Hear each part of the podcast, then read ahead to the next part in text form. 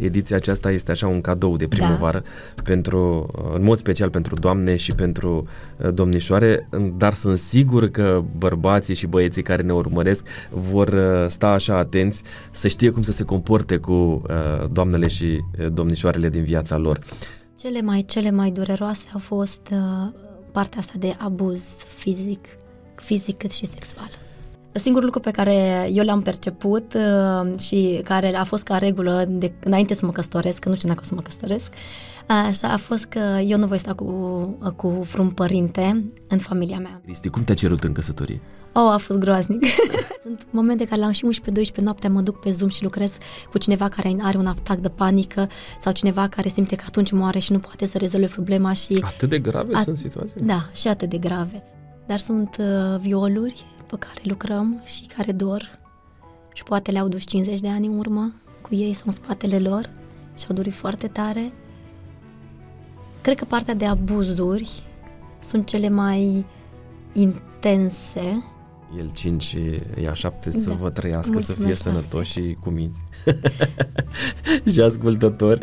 Uite, uite, asta eu nu sunt în totalitate. Nu ești de acord? Nu. Tu ți-ai asumat identitatea um, nu știu, denominațională? Nu, nu, nu mi-am asumat-o. Nu mi-am asumat-o pentru că în momentul ăla, uh, adică mi-asumam interiorul meu, dar nu văzută, pentru că mi-era frică să fiu judecată. În momentul când am aproape am terminat facultatea, nu puteam găsi un loc de muncă și aici vine minusul că sunt femeie, fără ca să ori să plătești pentru acel loc de muncă, ori să prestezi niște servicii. Cred că dacă n-aș fi avut spatele ăsta, aș fi fugit de mult. Ok. Aș fi fugit de mult. Pentru că, da, eu sunt uh, o persoană uh, puternică, în egală măsură în care sunt o persoană care am iubit întotdeauna oamenii, dar pe cât îi iubești, pe atât de tare suferi când vin și te arată cu degetul. Că tot am fost noi așa deschiși, da. îmi spui, dacă vrei, da. care mașină este mai curată, a ta sau a lui? A mea, pentru că faci el. am, n-am avut un vis, un vis special din partea lui Dumnezeu. Am avut de mic copil. Astăzi, la început de primăvară, a fost cadoul uh, de la Autentic pentru doamne și domnișoare, pentru uh, domni și toți aceia care doresc cu adevărat uh, să facă din femeile din jurul lor așa o binecuvântare.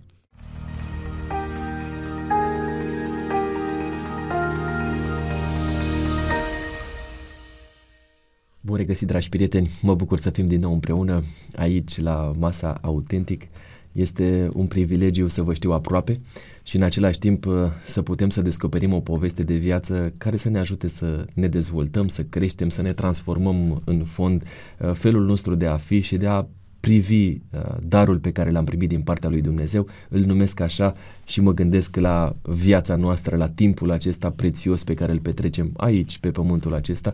Deși ea este uh, limitată viața, cu toate acestea, cred că depinde într-o măsură însemnată de noi uh, cum alegem să o trăim. Și o să povestim în ocazia aceasta mai multe pe uh, tema la care am făcut referire.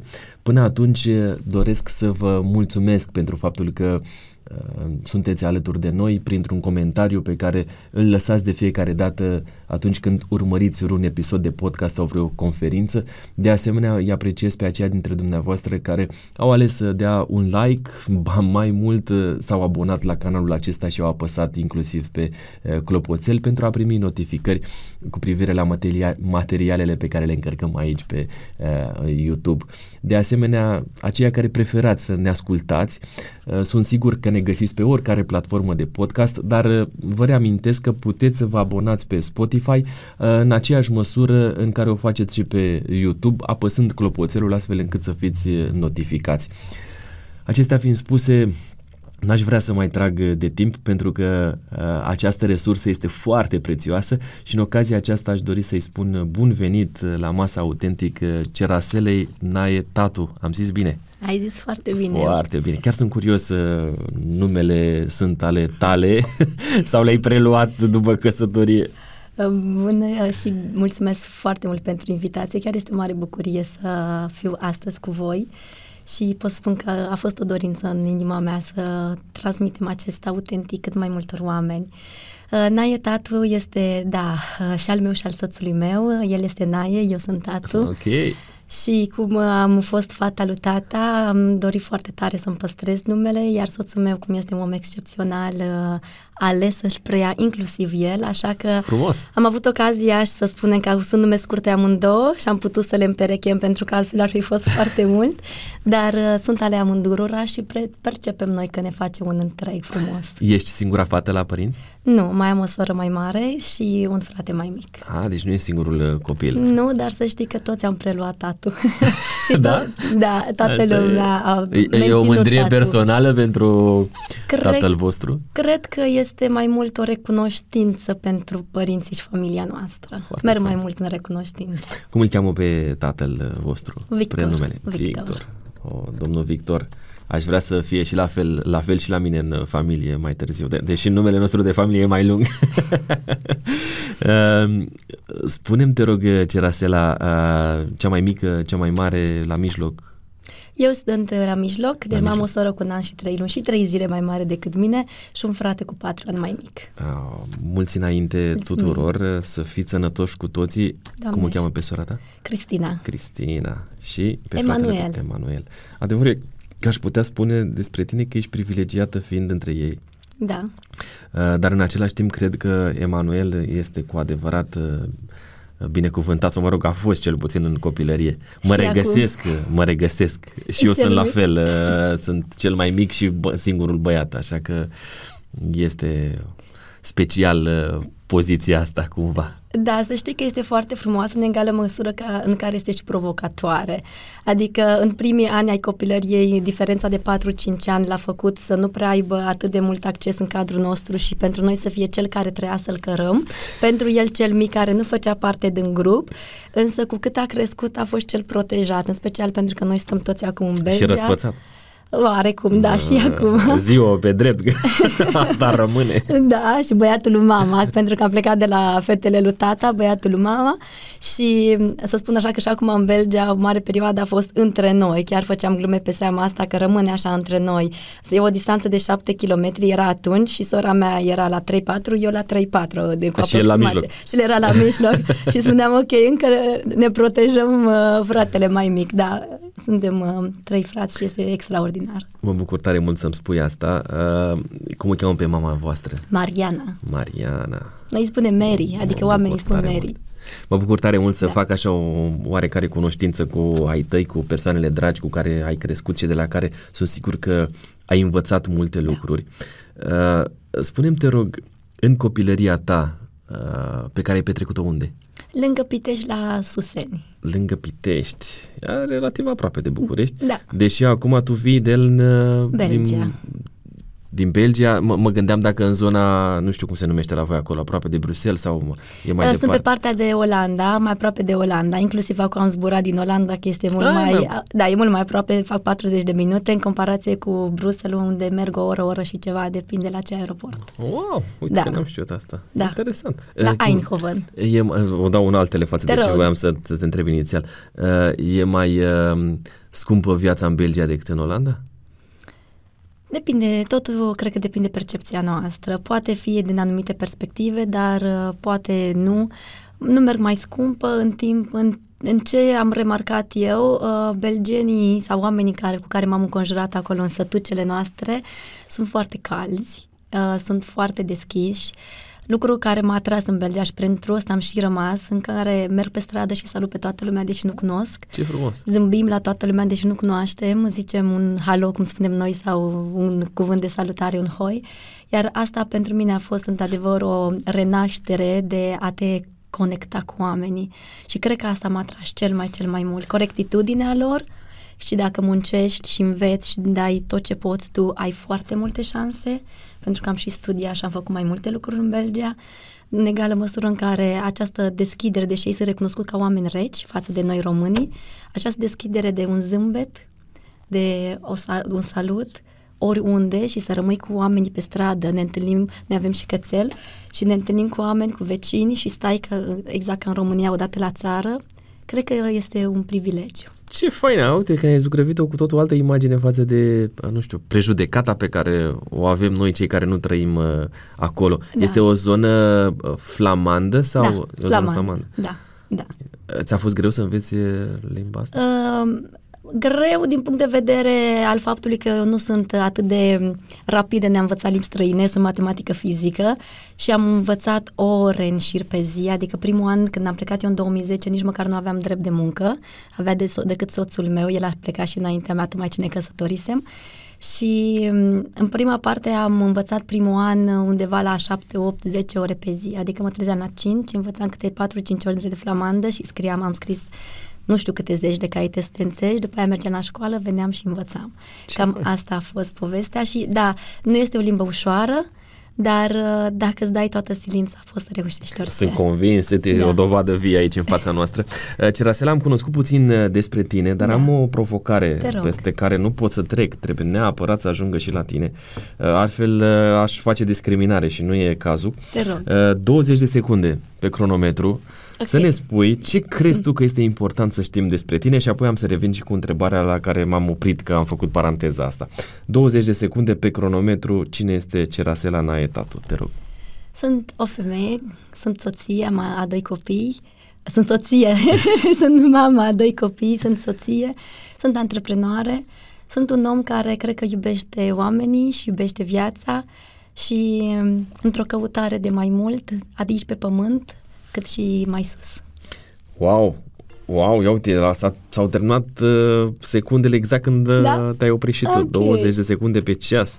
Uh, se vede matematică fizică, da? uh, profilul real, nu? da. Din tine. Eu am făcut cât în Belgia contabilitate, deci un pic m-am dus mai la stânga. uh, spuneai că îți plac oamenii, da. îți dorești să te conectezi cu ei.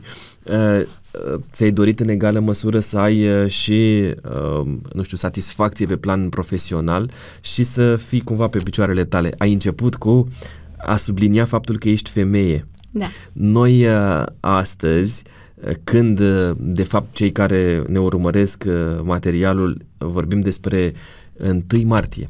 Da. Uh, materialul intră exact pe 1 martie, deși noi filmăm cu câteva zile înainte, da. dar este cumva un cadou pe care dorim să-l facem acum la început de primăvară tuturor uh, doamnelor și domnișoarelor uh, de aici, de pe canalul Autentic. Um, voiam să te întreb, de ce ai ținut neapărat să ne spui că ești femeie? Sincer, nu am, nu m-am gândit la ceva anume, ci cred că este o bucurie că avem, am această oportunitate să fiu pe pământul acesta femeie și să duc un rol. Dar nu este, mai, iartă-mă. Nu, te continu. rog, spune uh, Nu este cumva un dezavantaj? Dacă vrei să-l privești ca un dezavantaj, ceea ce fac eu și poate o să vorbim după, este să vezi că în tot ce suntem și tot ce facem există plus și minus în egală măsură. Totul depinde de cum percepem noi și oglinda pe care o punem. Are plusuri, are și minusuri, uh, și poate au fost și anumite mințuri de, de care, pe care le-am perceput atunci când am plecat din România pentru că sunt femeie, în egală măsură în care cred că este o binecuvântare și merg foarte mult pe premiza în care inclusiv când am ales să avem copii, pentru că a fost o alegere foarte conștientă și pusă pe hârtie cu soțul meu, a fost din, uh, ok, dacă alegem să avem copii, uh, e o binecuvântare pentru mine să am lucrul acesta, în egală măsură cu o responsabilitate foarte mare de cum îi voi crește pentru societate, că nu stai mei. Deci am o oportunitate să Sunt. trăiesc aceste emoții, aceste, această capacitate de a vedea lumea prin alți ochi și prin alte simțuri, dar este o responsabilitate și, așa cum place să spun, nu neapărat sunt copiii mei, ci sunt un dar ceresc care, pe care eu trebuie să-l, eu și oamenii de lângă mine și soțul meu, să-l împachetăm cât mai bun pentru ce o să fie. Deci sunt ai mei, cu responsabilitate, dar nu sunt ai mei, sunt ai celui de sus. Foarte profund ceea ce îmi spui. Și apropo de, de copilărie, uh, asta era întrebarea la care am făcut cumva da. paranteză. Care este, dacă ți amintești tu, cea mai mare năzbâtie pe care ai făcut-o în perioada respectivă? Uh, a copilăriei. A copilăriei. Să știi că am fost niște copii atât de cuminți, chiar aseară am fost la tata pentru că a ieșit din spital și am avut câteva ore și am dat o fugă prin a, până la el să-l vedem. Sănătate multă. Să rămână mult. Și chiar spunea, măi, nu v-am dat o palmă și n-am avut de ce că ați fost prea cuminți. Cred că am făcut nezbătei, dar nu e freuna atât de mare încât să spun, măi, am făcut și o prostie asta. Uite, mi-am adus aminte una.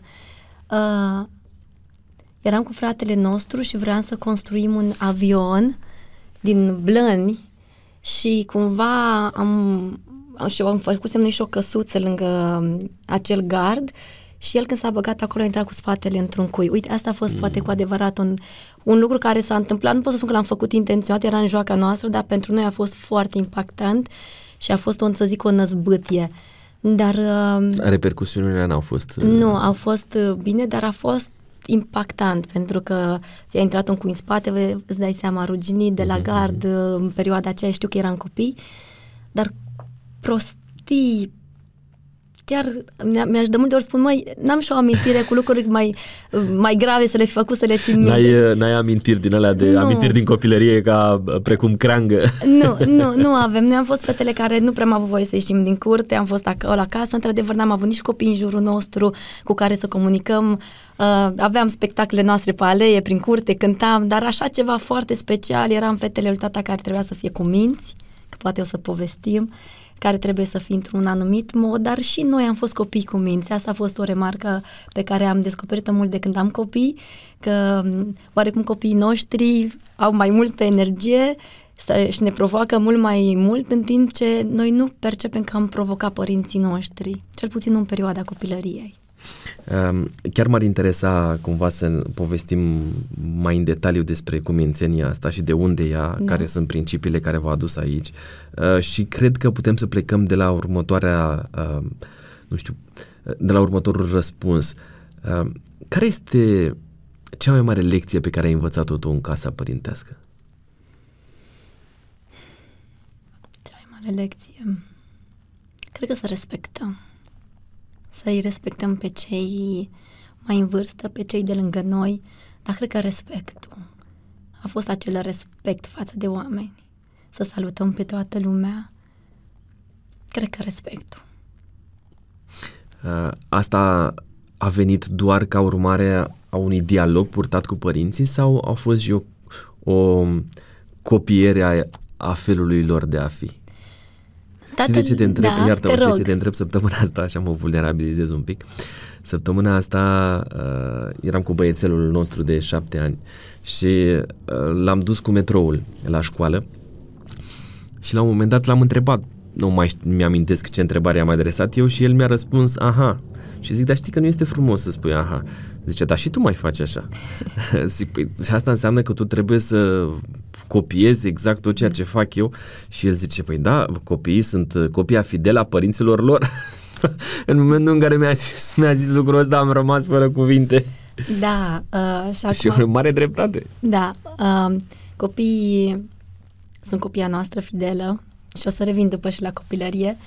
Uh, cred că copiii pentru noi, uh, o să folosesc din cuvântul binecuvântare, cea mai mare binecuvântare, pentru că în momentul în care i-am primit, am înțeles cele mai mari lecții din viața mea și unde am de lucru cu mine. Tot ce nu ne-a plăcut la copiii noștri, la noi este și o glumă între mine și soțul meu, când vedem ceva, asta, asta e ta sau e a mea, de la cine a preluat, hai să vedem ce avem de lucru. Pentru că, da, ei sunt o copie fidelă și chiar dacă ne o să ne uităm la ei, în primul rând, ei ascultă foarte mult. Noi, adulții, vorbim mult în timp ce ei ascultă. Dacă ne uităm la primii ani, când nu vorbesc, ei ascultă și reproduc. Și da, ei vor face ceea ce vom face noi, chiar dacă ne place sau nu, în egală măsură în care după o să preia și de la copii cu care se înconjoară sau de la școli, dar cea mai mare, cele mai mari lucruri vin de la noi. Și la noi încă este o luptă când vedem în copiii noștri anumite lucruri și spunem, oh, stai, asta este a mea, deci trebuie să lucrez cu ea. Dar e, este, asta spun că familia, partenerul și copiii te provoacă cel mai mult să crești, să cunoști viața asta într-o altă perspectivă. Și Uh, părinții noștri, tatăl meu este un foarte respectos și cred că a respectat un pic poate prea mult oamenii. Uh, tatăl meu a, f- a iubit foarte tare politica și a fost uh, dedicat și pe partea aceasta, dar nu neapărat într-un mod oficial, cât uh, așa de umbră, i-a plăcut să fie și... Um, adică să se implice pentru binele localității și uh, locului da, de, da, da, și... în care a locuit, a crescut. Da, era uh, așa din umbră, cum am spus, deci era prezent în ședințe, era prezent în lucru cu oamenii, dar nu era cel care își dorea un statut vizibil față de oameni cu uh, eticheta Funcții. aceea de sunt politician sau lucrez pentru uh, respectivul partid. Par, partid. Mulțumesc. Uh, și cred că am învățat-o foarte mult din, din copilărie, pentru că noi în copilăria noastră suntem mulți crescuți, în special dacă ești la țară, să saluți pe toată lumea, să dai bună ziua, nu e frumos dacă răspunzi, n-ai voie să răspunzi. Uh, și da, oameni, părinții mei au fost niște oameni foarte respectoși, sunt niște oameni deosebiți. Tatăl meu, dacă ar fi să vorbesc despre el de când îl știu, este doar înconjurat de cărți și citind și notând și având caietele de notițe. Deci este un om care a iubit mult să învețe, să citească și mm, se combină, să spun așa. Nu am avut părinți alcoolici sau părinți care uh, au înjurat, de la noi în familie nu s-a înjurat, la noi nici cuvântul prost nu s-a acceptat, dacă noi îl mai spuneam era deja ne era frică, dar am zis ce o să pățim, deci ți-am spus că n-am luat niciodată o palmă, dar atât de grav le puteam considera și era un interzis, să spun, în familie, să ne jignim, să spunem un cuvânt urât, ci cum putem să rezolvăm, să avem respect față de frații noștri, să ne iubim, să fim împreună acolo în tot ce facem. Da, de unde principiile astea? Um, să știi că așa ca familie și bunicii mei au fost oameni foarte respectați în sat și străbunicii mei au fost oameni respectați în sat, au fost, să spun, dintre cei buni ai satului, nu știu dacă e cea mai bună formă de exprimare. Înțelegem chiar, ce vrei să spui. Da, așa, chiar bunicul meu um, era omul care teroriza cu matematica copiii, adică a fost această matematică în neam de multă vreme și uh, au fost oameni, au fost oameni respectați dintotdeauna, deși bunicul și părinții și poate și inclusiv să-ți menții acea etichetă de oameni respectați, în timp ce și ei au respectat foarte mult. Adică bunicul meu venea oamenii la el, să, el a, a fost la început croitor de lux și veneau oamenii la el și întotdeauna servea pe cei săraci, nu pe cei bogați. Spunea, tu mai ai nu știu câte perechi, întâi cei care nu au. Și a fost cumva din generație în generație, adică o percep ca din generație în generație s-a avut acest respect față de oameni și iubire față de cei care au mai puțin, care nu au și prima dată să prioritizăm pe oamenii aceștia. Există și o educație spirituală în familia ta da, din da, care provin? Uh, Oarecum uh, uh, mama mea este adventistă, acum este și tata de o săptămână și ceva, sau două săptămâni, oh. cred că.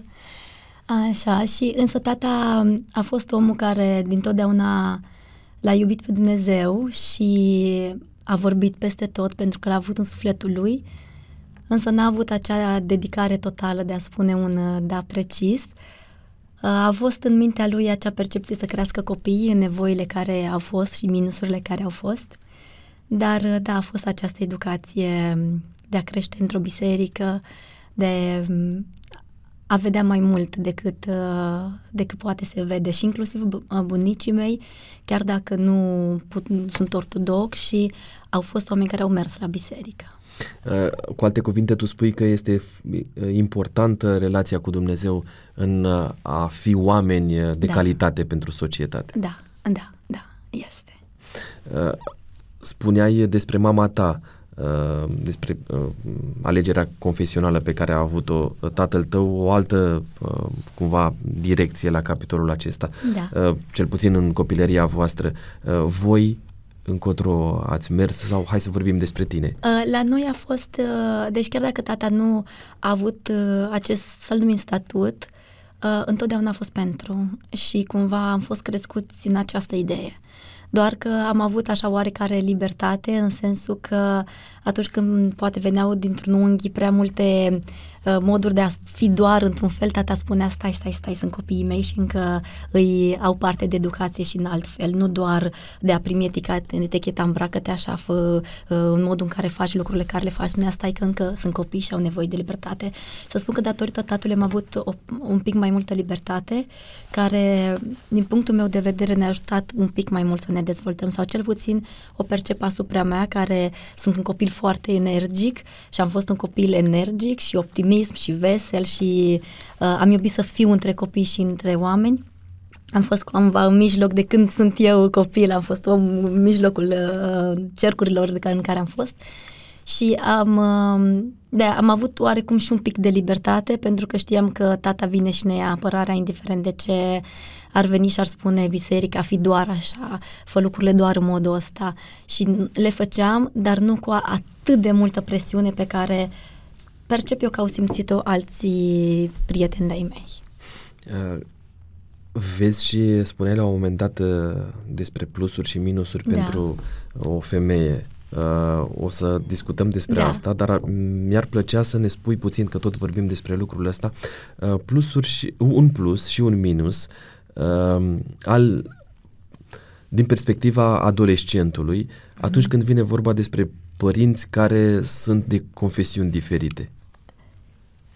Ok, da, ți-am zis, sunt de confesiuni diferite, însă tata fiind în total acord cu partea creștină și cu dedicarea asta mhm. creștină, mm-hmm. chiar dacă n-a fost pe hârtie, n-am considerat niciodată că n-a fost pe hârtie. Adică okay. n-a fost nevoie să o simțim că doar dacă era pe hârtie uh, da, venea... Vezi, au fost momente vreodată în care părinții tăi, hai să, să, da, să te duc te așa, rog. în care părinții tăi au avut opinii diferite față de anumite, uh, nu știu, practici pe care le-ai nu. avut în, în adolescență? Nu. Nu. Nu s-au, nu s-au contrazis niciodată în fața ta? Uh, nu, părinții mei au avut o relație excepțională, au fost... Uh... Dar nu, în, hai, hai să, să fiu concret, într-un exemplu. Într-un exemplu, de exemplu, okay. să, să spunem așa, mă, uite, eu, tu voiai să te duci, nu știu dacă a fost așa sau așa. nu, Uh, doar, doar întreb. Ai vrut să te duci la uh, discotecă, să spunem, da. și cum era atunci. Și mama ta spunea, mă, nu este cazul să mergi la discotecă, nu e chiar cel mai bun loc pentru da. tine.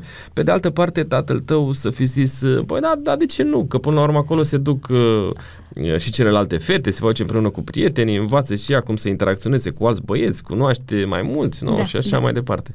N-au fost situații uh, de genul ăsta? Nu au fost, hai, o să spun în, în ce fel au fost, dar între părinții mei nu, pentru că tata a fost genul fetele să stea lângă mine și acasă și protejate și protecție mare, maximă. Uh, a fost acel tată care, ți-am spus, noi nu mergeam în sat decât până la magazin și cam atât, că uh, fetele să fie, să fie protejate. Și am avut grupul nostru cu care uh, am interacționat foarte mult, în care mergeam în tabere, în care ne întâlneam foarte mult în weekend și am avut un grup foarte puternic noi ca generația aceea. Am fost Doar un... din Biserica Adventistă? Era în mod special din Biserica, da.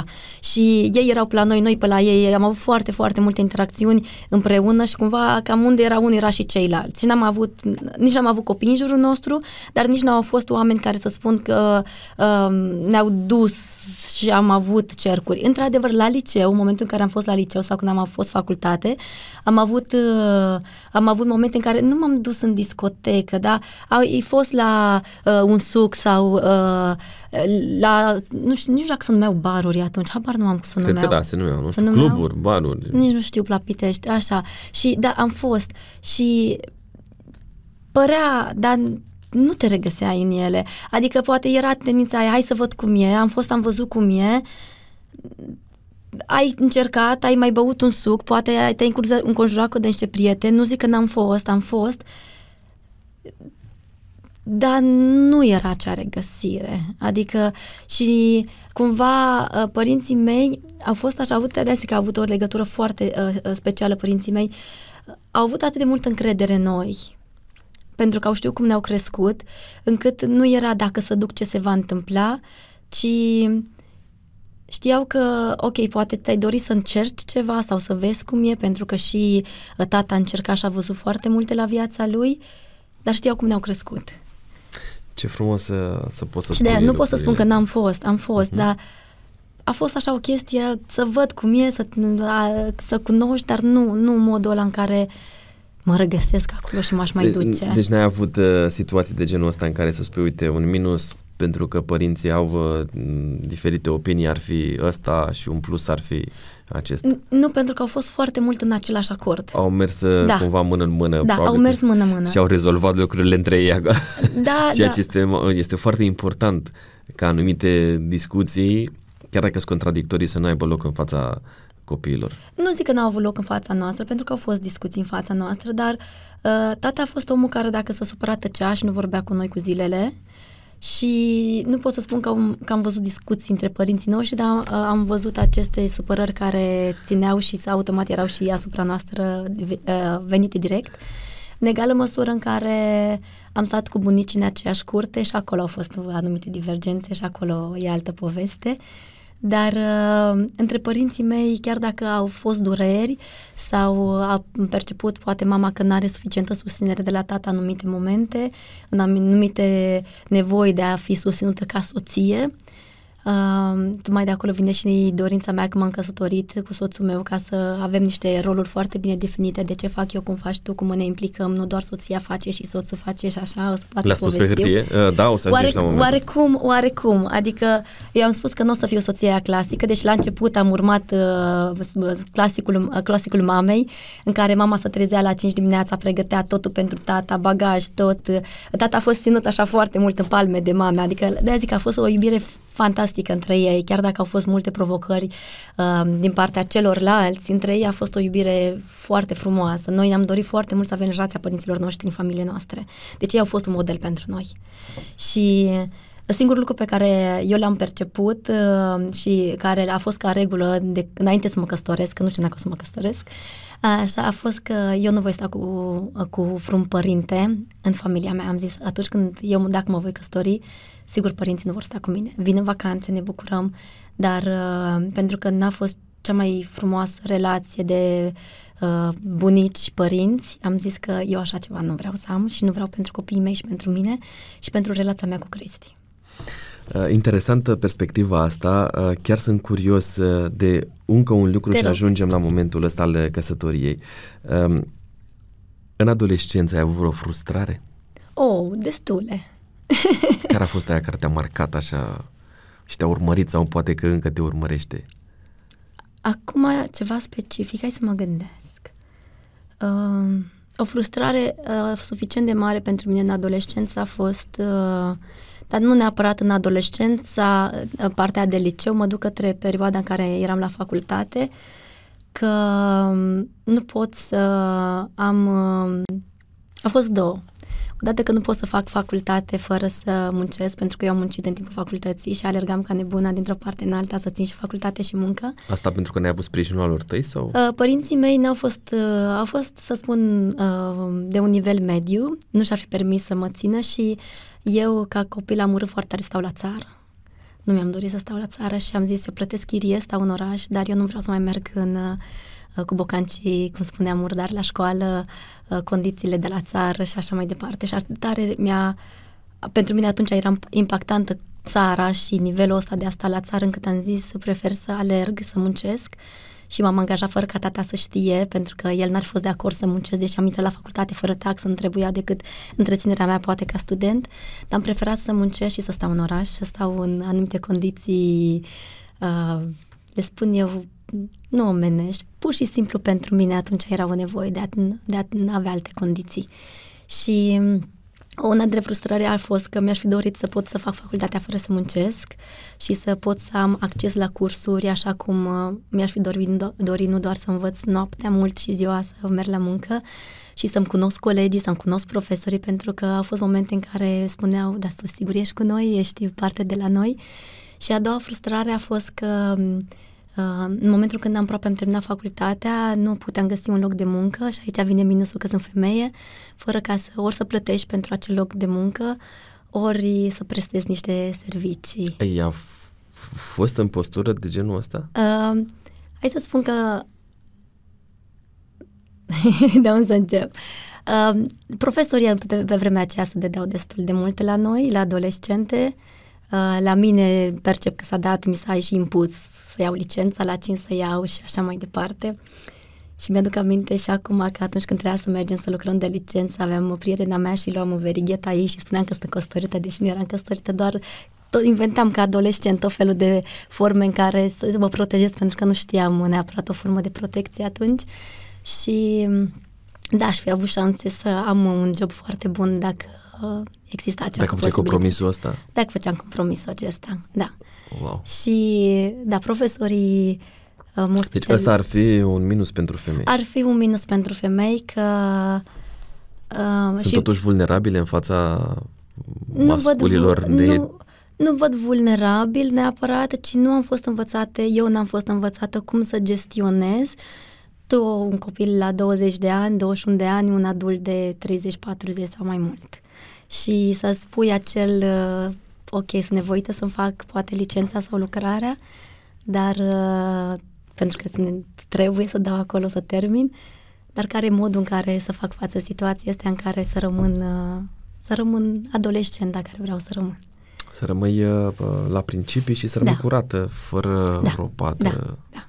Și asta a fost una dintre frustrări. Și cum ai reușit să gestionezi asta ulterior? Adică nu ai fost așa amărât în sufletul tău sau n-ai simțit nevoia să, nu știu, să urli, să țipi cu ghilimele de rigoare, să spui, Da. băi, nu, nu e sănătos, nu e normal, hai să vedem ce putem să facem? Uh, să zic că m-am...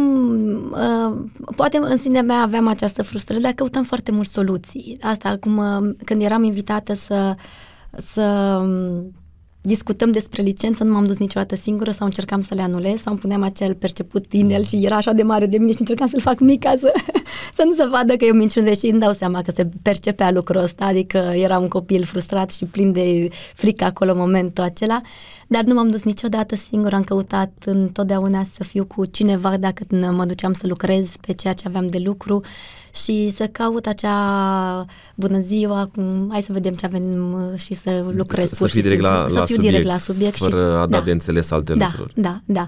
Și de aia zic că în egală măsură a fost provocator, dar uh, m-a provocat foarte tare să crez, să găsesc soluții, să gestionez lucrul ăla, deși nu ne-a învățat nimeni să facem lucrul acesta și poate ar fi de luat aminte să căutăm să învățăm, uh, nici nu știu acum, adolescenții, că încep mult mai devreme, nu, nu mai e vorba de 20 de ani ca la noi atunci, ci poate mult mai devreme să putem să avem ocazia să le dăm câteva o să le dăm o susținere mentală aici. Apropo de, de chestiunea asta și o să mă întorc la Da. plusuri la un moment dat, la plusul de a fi femeie. Um, În perioada în care mm, tu erai uh, adolescentă, studentă, erau uh, colege care, uh, nu știu, aveau uh, relații uh, intime cu uh, alți băieți sau chiar Da. și cu, uh, nu Da. știu, uh, oameni mai în vârstă, profesori sau cei care aveau o, o autoritate asupra lor? Să știi că am, am fost, am avut de, încă din clasa, din clasa întâia, pe categorii de vârstă, întâia, patra, cincea, opta, nouă, 12 și facultatea, am avut clase de colegi excepționale.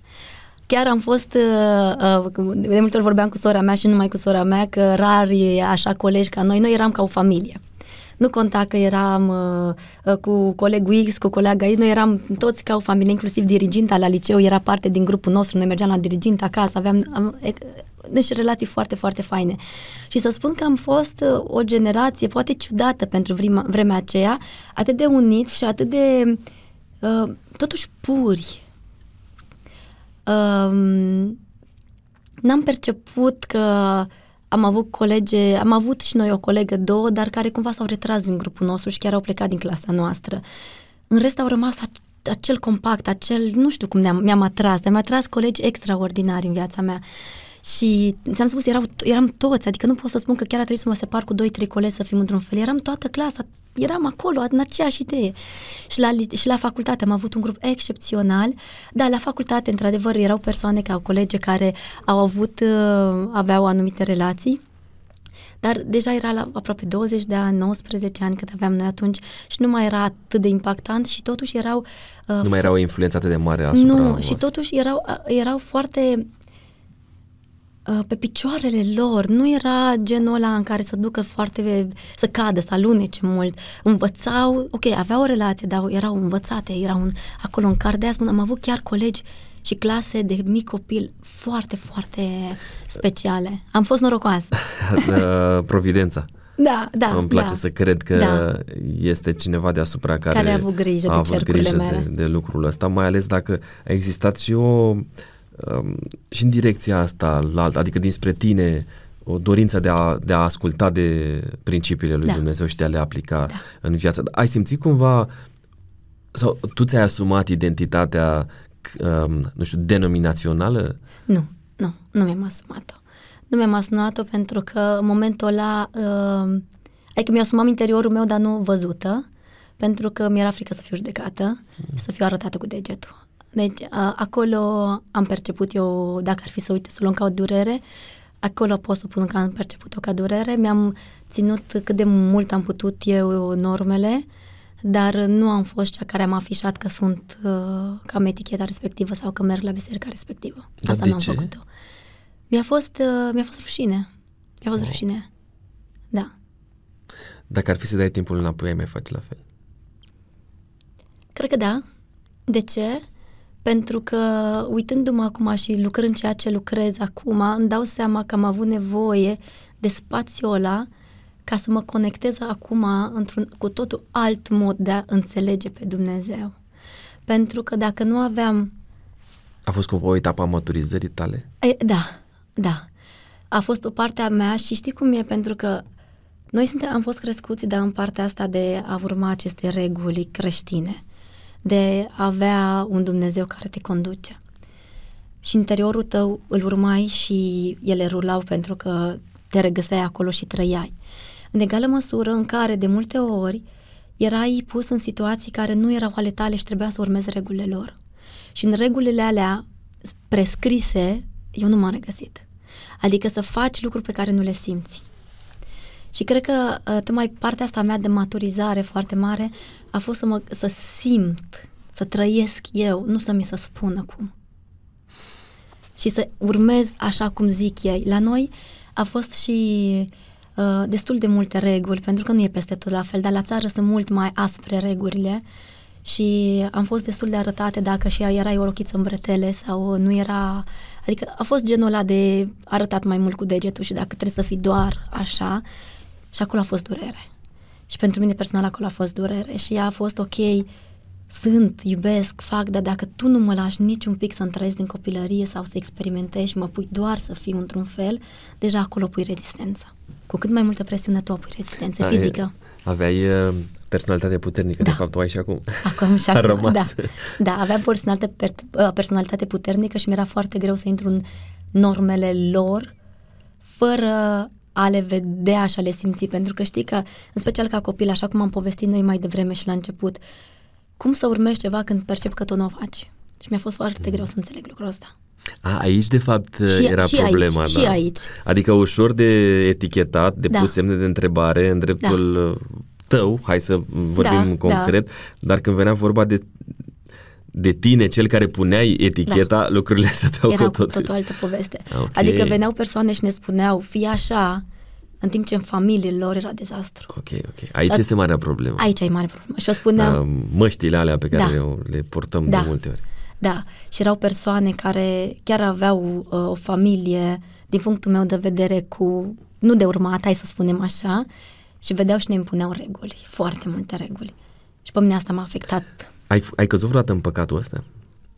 În, ai, în care de ele? În păcatul ăsta în care să te uiți la altul și da. să încerci să-i, să-i spui, uite, tu ar trebui să, tu ar trebui să fii așa și așa și așa. așa. Uh, eu Sau uh, fiind stand pățitul, cum se spune, da. sufli și în aur și nu intri în chestiuni de genul Nu, ăsta. nu, eram, eu eram cea care uh, în momentul în care veneau și arătau cu degetul către mine, că uite, poate aici ar fi recomandat, să, îi spuneam, uh, te spun tata, îi spun tata, Uh, tata uh, nu, nu vorbește cu mine pe tonalitatea asta, că la noi nu s-a țipat, nu s-a urlat în familie și când venea cineva și spunea, uh, și inclusiv cei care erau în biserică, aveau un respect deosebit pentru tata. De, de zic că tata a fost o autoritate oarecum și asta a fost căparea mea de când mă știu, că indiferent ce ar fi spus ei, spuneam, știi, tata îmi dă voie. Bun, și dacă nu ai, dacă n-ai fi, dacă n-ai da. fi avut spatele ăsta, nu știu cum ar fi cum fost. crezi că ai fi? Uh, cred că dacă n-aș fi avut spatele ăsta, aș fi fugit de mult. Ok. Aș fi fugit de mult. Pentru că, da, eu sunt uh, o persoană uh, puternică, în egală măsură în care sunt o persoană care am iubit întotdeauna oamenii, dar pe cât îi iubești, pe atât de tare suferi când vin și te arată cu degetul. Și una dintre, poate, suferințele mele cele mai mari a fost, uh, dacă ar fi să o numim psihologie, rana asta de abandon, pentru că mintea copilului de atunci era o respingere și um, chiar dacă te susțineau pe parte, mintea rămâne atașată la momentul în care îți spune fă așa, derge așa, eticheta respectivă. Și poate aș fi fugit foarte de mult din, uh, din cercul acesta. Cercul acesta. Uh-huh. Da. Și n-aș mai fi avut totuși un proces destul de lin de vindecarea mea. Pentru mine Belgia a fost uh, un proces excepțional și cred că dacă n-aș fi plecat în Belgia, uh, nu știu, cred că n-aș fi avut nici familia pe care o am acum și relația pe care o am acum, pentru că fără să vrei, oamenii cu care ai crescut vin și spun cum să ai o familie, cum să te porți în familie și poate să fii femeia sau soția care sunt ei, dar nu neapărat e pentru mine. Și a fost o regăsire a mea o mare regăsire a mea. Uh, m-ai făcut tare curios de, de chestiunea asta. Uh, hai să mă întorc puțin. Ne-ai dat uh, minusuri pentru a fi femeie. Da. Îți spuneam că ediția aceasta este așa un cadou de primăvară, da. pentru, uh, în mod special pentru doamne și pentru uh, domnișoare, dar sunt sigur că bărbații și băieții care ne urmăresc vor uh, sta așa atenți să știe cum să se comporte cu uh, doamnele și uh, domnișoarele din viața lor. Uh, un plus pentru a fi femeie. Un plus pentru a fi femeie Sau se deschid poate multe, mai multe plusuri. Se și deschid multe porți. Adică mi-aduc aminte că atunci când lucram, uh, am lucrat la câteva școli de șoferi în, uh, în Pitești, deci când eram la facultate și un mare plus era că automat aveam 70, 80, 100 de instructori și capacitatea de a, de a gestiona și de a menține acel, uh, acea companie frumoasă era și datorită faptului că eram femeie și inclusiv uh, acea portiță de a merge la, nu știu, cel mai mare polițist să rezolvi lucruri pentru că șeful meu nu avea curaj și putere să meargă, era acela să tu te duci acolo și să deschideau porțile. Sau oameni și examinatori care, la care nu aveai accesul, erau exagerat de duri, uh, veneau la noi și uh, aveam conversații frumoase și cumva școala câștiga prin partea asta că crea relații și puteai să ajungi la ei într-un alt mod. Deci sunt multe, multe avantaje și că sunt femei, ai această oportunitate de a se deschide niște porți și să ajuți cât mai mult de persoane sau servicii prin faptul că poți să oferi un zâmbet, să vorbești diferit, uh, să ceri într-un mod diferit, poate ceea ce ai nevoie să ceri. Să fii empatic. Femeile da. sunt uh, mult mai empatice, așa da. și mult mai ușor să intre în contact cu celălalt și am mai sesizat un lucru, uh, multitasking, așa, adică poți să faci mult mai multe lucruri deodată decât da. pot să facă uh, bărbații. Da. Noi suntem, dacă ne-am concentrat pe un anumit lucru, acolo rămânem. Da, e exemplul ăla celebru cu felul în care este creat creierul unei uh, femei și felul în care este creat uh, creierul Creierul unui bărbat. Da. Uh, la femei cum era? Mai multe rafturi și se deschid da. așa mai multe cutii, pe când la bărbați ai deschis un raft, ăla e. Da. acolo e, da, te pui în fața televizorului și stai și butonezi. Numai un bărbat poate să înțeleagă asta, o femeie nu prea. Mă uit la soția mea care în același timp are grijă de, le, le dă să mănânce copiilor, uh, calcă, uh, pune și la mașina de spălat. Uh, eu cum am să fac un lucru, nu trebuie să mă deranjez. Aici trebuie să rămânem. Da, de, de apreciat uh, felul în care Dumnezeu v-a creat pe voi, femeile, și felul în care ne completăm. Cred asta că asta e. e Asta e secretul. Da, asta este și asta e partea extraordinară când ajungi să o înțelegi, să o conștientizezi că dacă am fi la fel, ar fi mai mare haos și n-ar fi frumos, dar în egală măsură, în momentul în care o conștientizezi, te poate ajuta să ai o relație excepțională, adică să înțelegi că tendința mea este de a împacheta foarte multe lucruri într-un timp foarte scurt și să fiu multitasking, care și multitasking are plus și minus. Categoric. Așa, în egală măsură de a te înțelege pe tine, soțul meu, că nu o să poți să faci ca mine și să nu te judec pentru că nu poți să faci ca mine, ci să pot crea spațiul pentru tine să faci în modul tău care automat înservește și mie și familiei. Cum l-ai cunoscut pe Cristi? Uh, pe Cristi a fost un... Uh, uh, e o poveste interesantă acolo, așa. El a stat până la 16 ani la Curtea de Argeș, este crescut în Curtea de Argeș, dar părinții și bunicii ca proveniență sunt de lângă Buzoiești și a hotărât să se mute în, uh, în Costești, să fie mai aproape de părinților, cumva.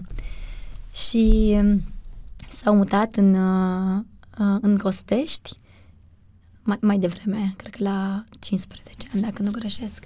S-a mutat la Costești și practic a ajuns într-o clasă, în clasa în care a ajuns el să înceapă liceu, cu unul dintre acești prieteni în grupul nostru. Și a început să vină pe la el, pe la țară, în care era și Cerșani, acolo de unde sunt eu, și a început să vină pe la el, pe la țară și așa să intre în cercul nostru și să ne cunoaștem. Și de acolo a fost, uh, uh, a pornit cunoașterea noastră ca persoane și ceea ce mi-a plăcut foarte tare era că era un băiat foarte înalt și cu dinții albi. Voi vă cunoașteți în adolescență? Da, noi suntem de 18 okay. ani. 18 împreună, cam așa aici, 18 împreună, 18 Și v-ați început relația de prietenie din timpul liceului? Da, de atunci am început să ne cunoaștem, să vină el în grupul nostru, să... Nu, da, relația voastră oficială cumva, de uh, iubit, da. iubită, hai să uh, spunem așa. Da, undeva de un, aveam eu undeva la 17 ani. Ok, deci da. e mai mare el? El e mai mare? Cu patru luni mai mic. Patru luni mai mic. da, uite, Cristi, te apreciez. Dar este mai mare, da, el are aproape 1,90 m, deci este mai mare acolo. da. Compensează. Compensează. 18 uh, ani de când sunteți împreună, da. ca relație așa, da. după cât timp v-ați căsătorit? Aveam eu 21, deci după Timpul facultății? Ani. Da, okay. ultimul an de facultate. Și el lucra? Um, părinții lui, uh, tot la fel, vin într-o familie în care nu neapărat a avut posibilitatea să fie susținut și, și la liceu a muncit foarte mult. Uh, părinții lui, tatălui l-au muncit în construcții, astăzi chiar se împlinesc trei ani de când a decedat. Oh, și îmi pare rău. Uh, ne bucurăm că a fost așa și ne-a dus cât ne-a dus și rămâne, rămâne cu noi oricum. Pentru că el este în celulele noastre și am preluat atâtea de la ei. Și uh, când vorbești despre asta, că rămâne uh, în sensul de educație, de principii, Știi că și de... Uh, studiile nu fac decât să demonstreze ceea ce Biblia spune și spune că până la șaptea generație. Acum chiar sunt niște studii foarte frumos făcute, încât până la șaptea generație noi avem de la bunicii străbunicii noștri, adică orice studiu vine și spune ceea ce deja e spus acolo, doar să ne dăm voie să acceptăm. Și atunci spun că rămâne cu noi, rămâne în corpul nostru, până și bunicii, străbunicii sunt acolo, sunt în celulele noastre, în tiparele prin noastre, spui. prin ADN-ul uh-huh, nostru, uh-huh. da. Și da, poate nu mai este forma aceasta fizică de care noi oameni suntem foarte atașați, ci dacă ne dăm voie să simțim și să vedem importanța lui și cum a fost și ce ne-a dus și ce am luat, este cu noi. Uh-huh. De aici zâmbetul uh, de pe buzele tale da. când vorbești despre da. uh, el care nu mai e de regulă, atunci când vorbim despre o persoană dragă ce nu mai este printre da. noi, uh, avem o altă percepție. Da. Dar când știi toate astea, nu poți să faci altfel decât așa și să da. te gândești cumva și cu speranță pentru ceea ce urmează să se întâmple. Odată, uh, dar în egală măsură um, te uiți la frumosul pe care ți l-a adus. Eu m-am considerat tot timpul fata lui, el și-a dorit o fată și am considerat că chiar am fost fata lui. Și pentru mine are o amprentă specială. Mă bucur tare mult să-mi spui asta. Da. Nu, nu e puțin lucru să existe o astfel de relație între da. noră și uh, tată, tata și, socru. Și, și mami, mami Florina îi spun ca să facem diferența, îi spun tot mami și la mama mea sacră. Mă bucur tot mult. mami meu, da. Uh, asta pentru că relația asta așa apropiată cu socrii și da. de o parte și de alta, și o să mă întorc la Cristi, uh, vine pentru că uh, voi nu locuiți împreună? Și pentru că vă vedeți mai rar și pentru că atunci când vă vedeți există relații din astea frumoase? Adică poți să confirm da. că s-a întâmplat asta? Uh, că este uh, o consecință sănătoasă? Da, sunt sigură că e consecință sănătoasă pentru că și cu soțul și soția ta, dacă stai prea mult împreună, te plictisești de el și apar discuții. Și cred în, cu toată tăria mea că, bine, și maturizarea noastră foarte mare, dar uh, acel spațiu pe care tu îl creezi te face să-l iubești și diferit pe celălalt, să-l poți să-l apreciezi mai mult, să poți să uh, îi vezi frumosul pe care îl aduce în relația ta și pentru că este acolo în forma care este, poate la distanță, poate câteva ori pe an, poate în anumite uh, momente în care poate Alex să vină la noi și au po- o posibilitate aceasta și să te bucuri mai mult de oameni și de frumosul pe care ei îl aduc, dar să știi că asta a venit mult după ce eu și Cristian lucram mult cu noi.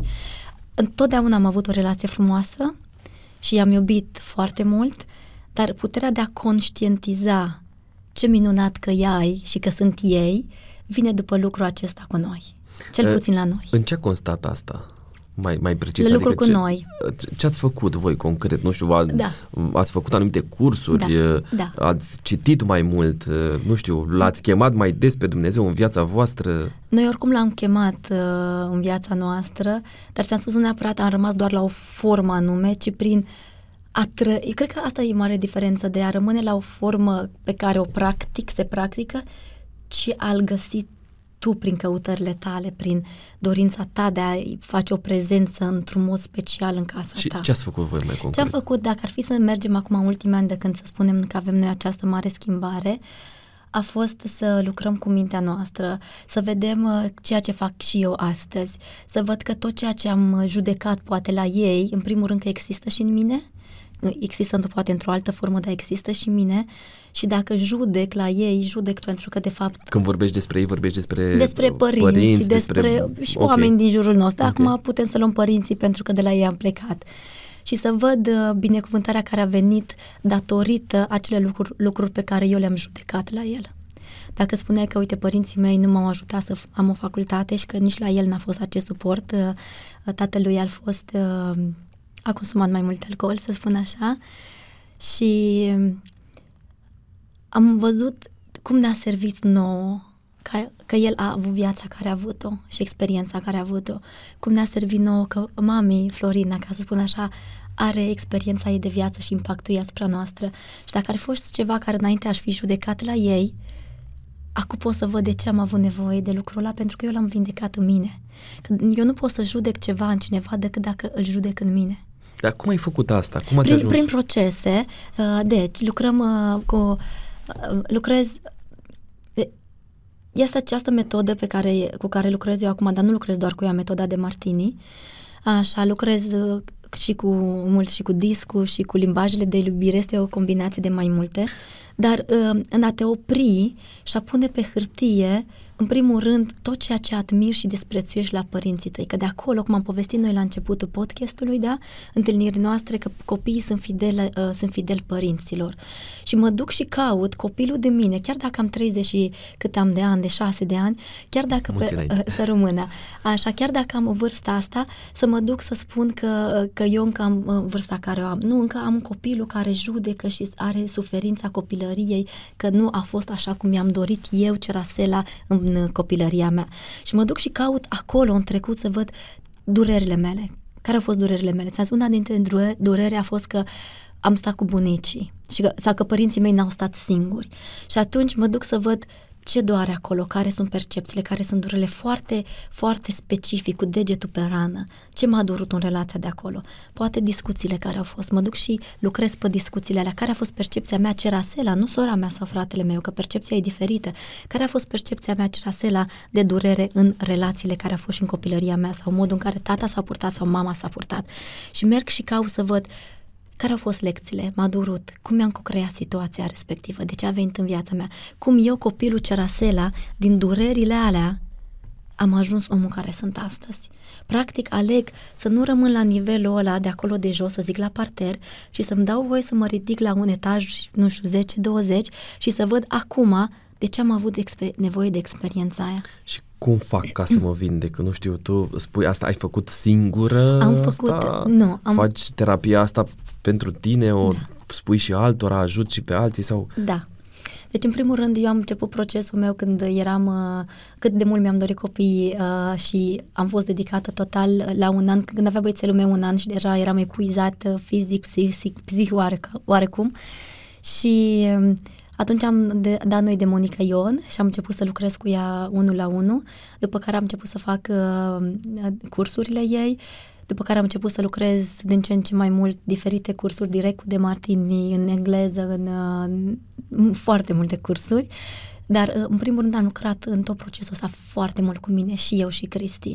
Pentru că de acolo vine și relația noastră foarte frumoasă. Din totdeauna am avut o relație frumoasă Uh, de, de când cel puțin de când suntem în Belgia, dar de acolo a venit foarte mult această conștientizare a noastră de dacă eu vin să-i spun lui ceva, nu e despre Cristi, soțul meu, e despre mine, ce doare mine, de ce vin să-l atac pe el, de ce mă duc să judec ceva în el. Nu o să judec lucrul ăla în Cristi, de fapt îl judec în mine, că mie nu mi se împlinește o nevoie.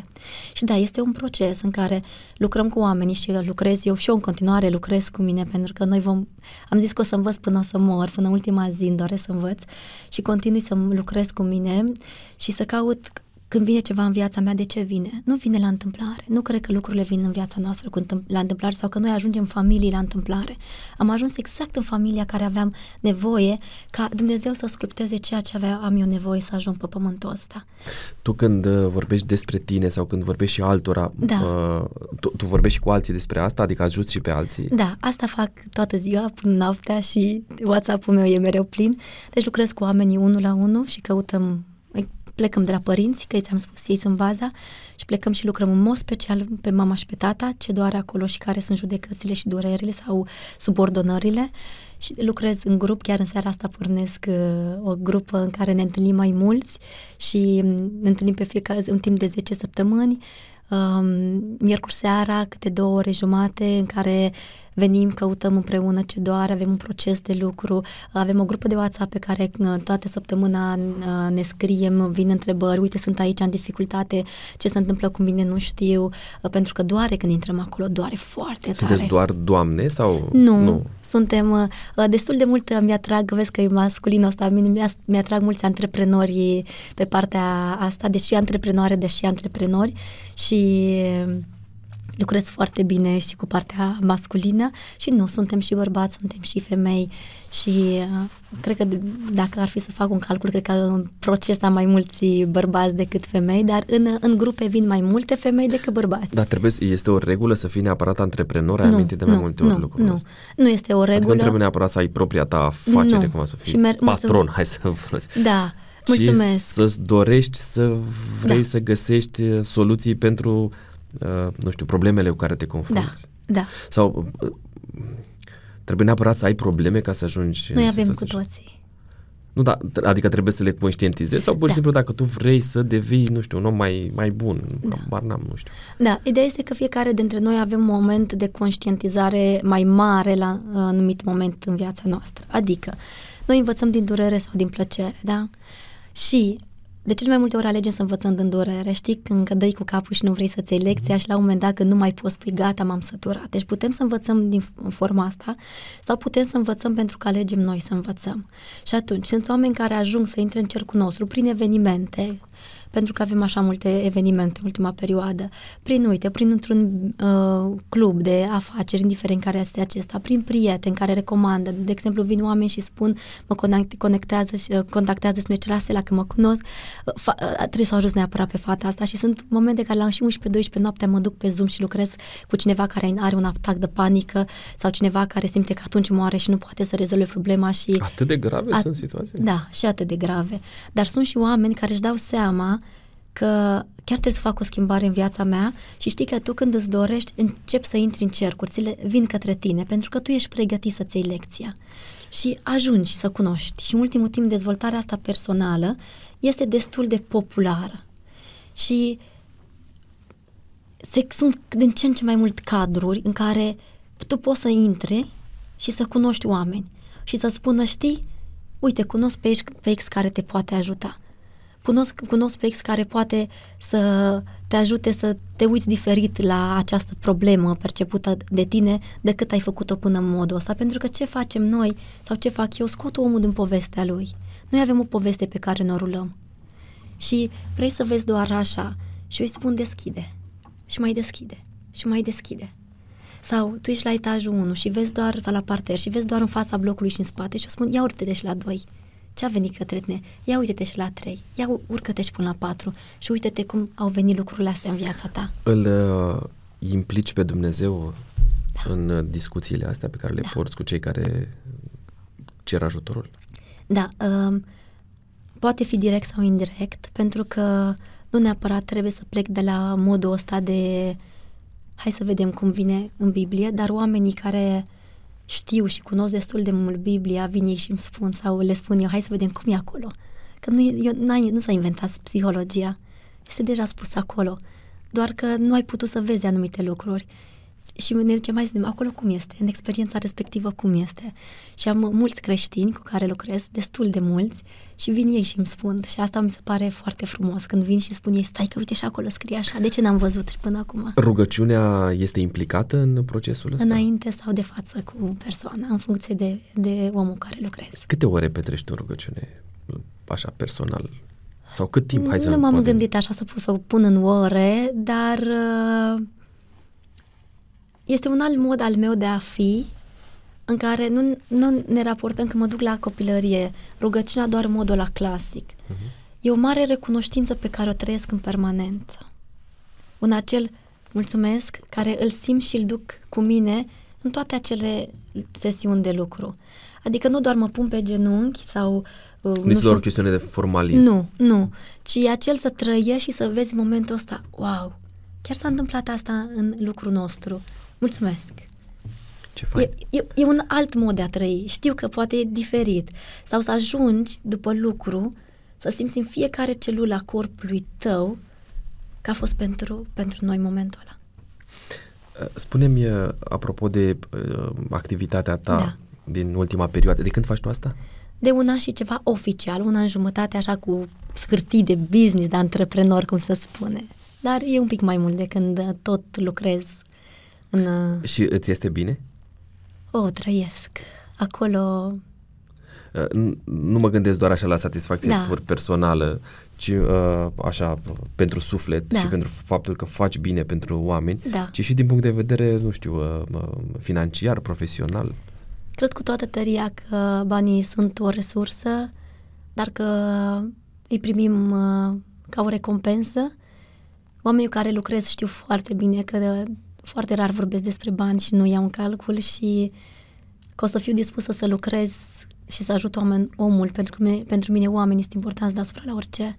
Că e nevoie să fie și partea asta, pentru că și am familie și am copii și avem nevoie și știu că cu cât eu câștig mai mult, o să ajung mai multă lume și am multe proiecte în mintea mea care sper să, nu o să zic sper, o să ajungă să se realizeze atunci când o să fie timpul lor, dar uh, nu, nu pun parte, nu pun accent pe partea financiară.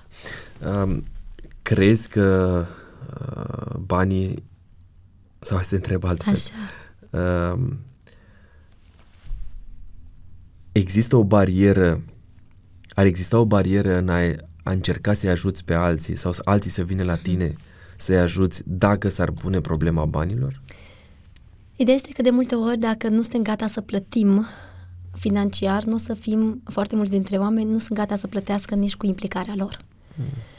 Și aici vine un egal pe care trebuie să luăm în calcul și aici este un lucru cu care și eu am lucrat să înțeleg uh, mai mult că nu, mai, nu pot să rămân doar în salvator și nu vreau să rămân în salvator și lucrez cu mine pe partea asta, adică să aleg oamenii cu care, și dacă lucrez gratis, aleg oamenii care sunt dispuși să muncească și să fie acolo ca să rezolve ceva, în egală măsură în care dacă tu simți că nu dai înapoi, nu o să te implici și să vede lucrul ăsta.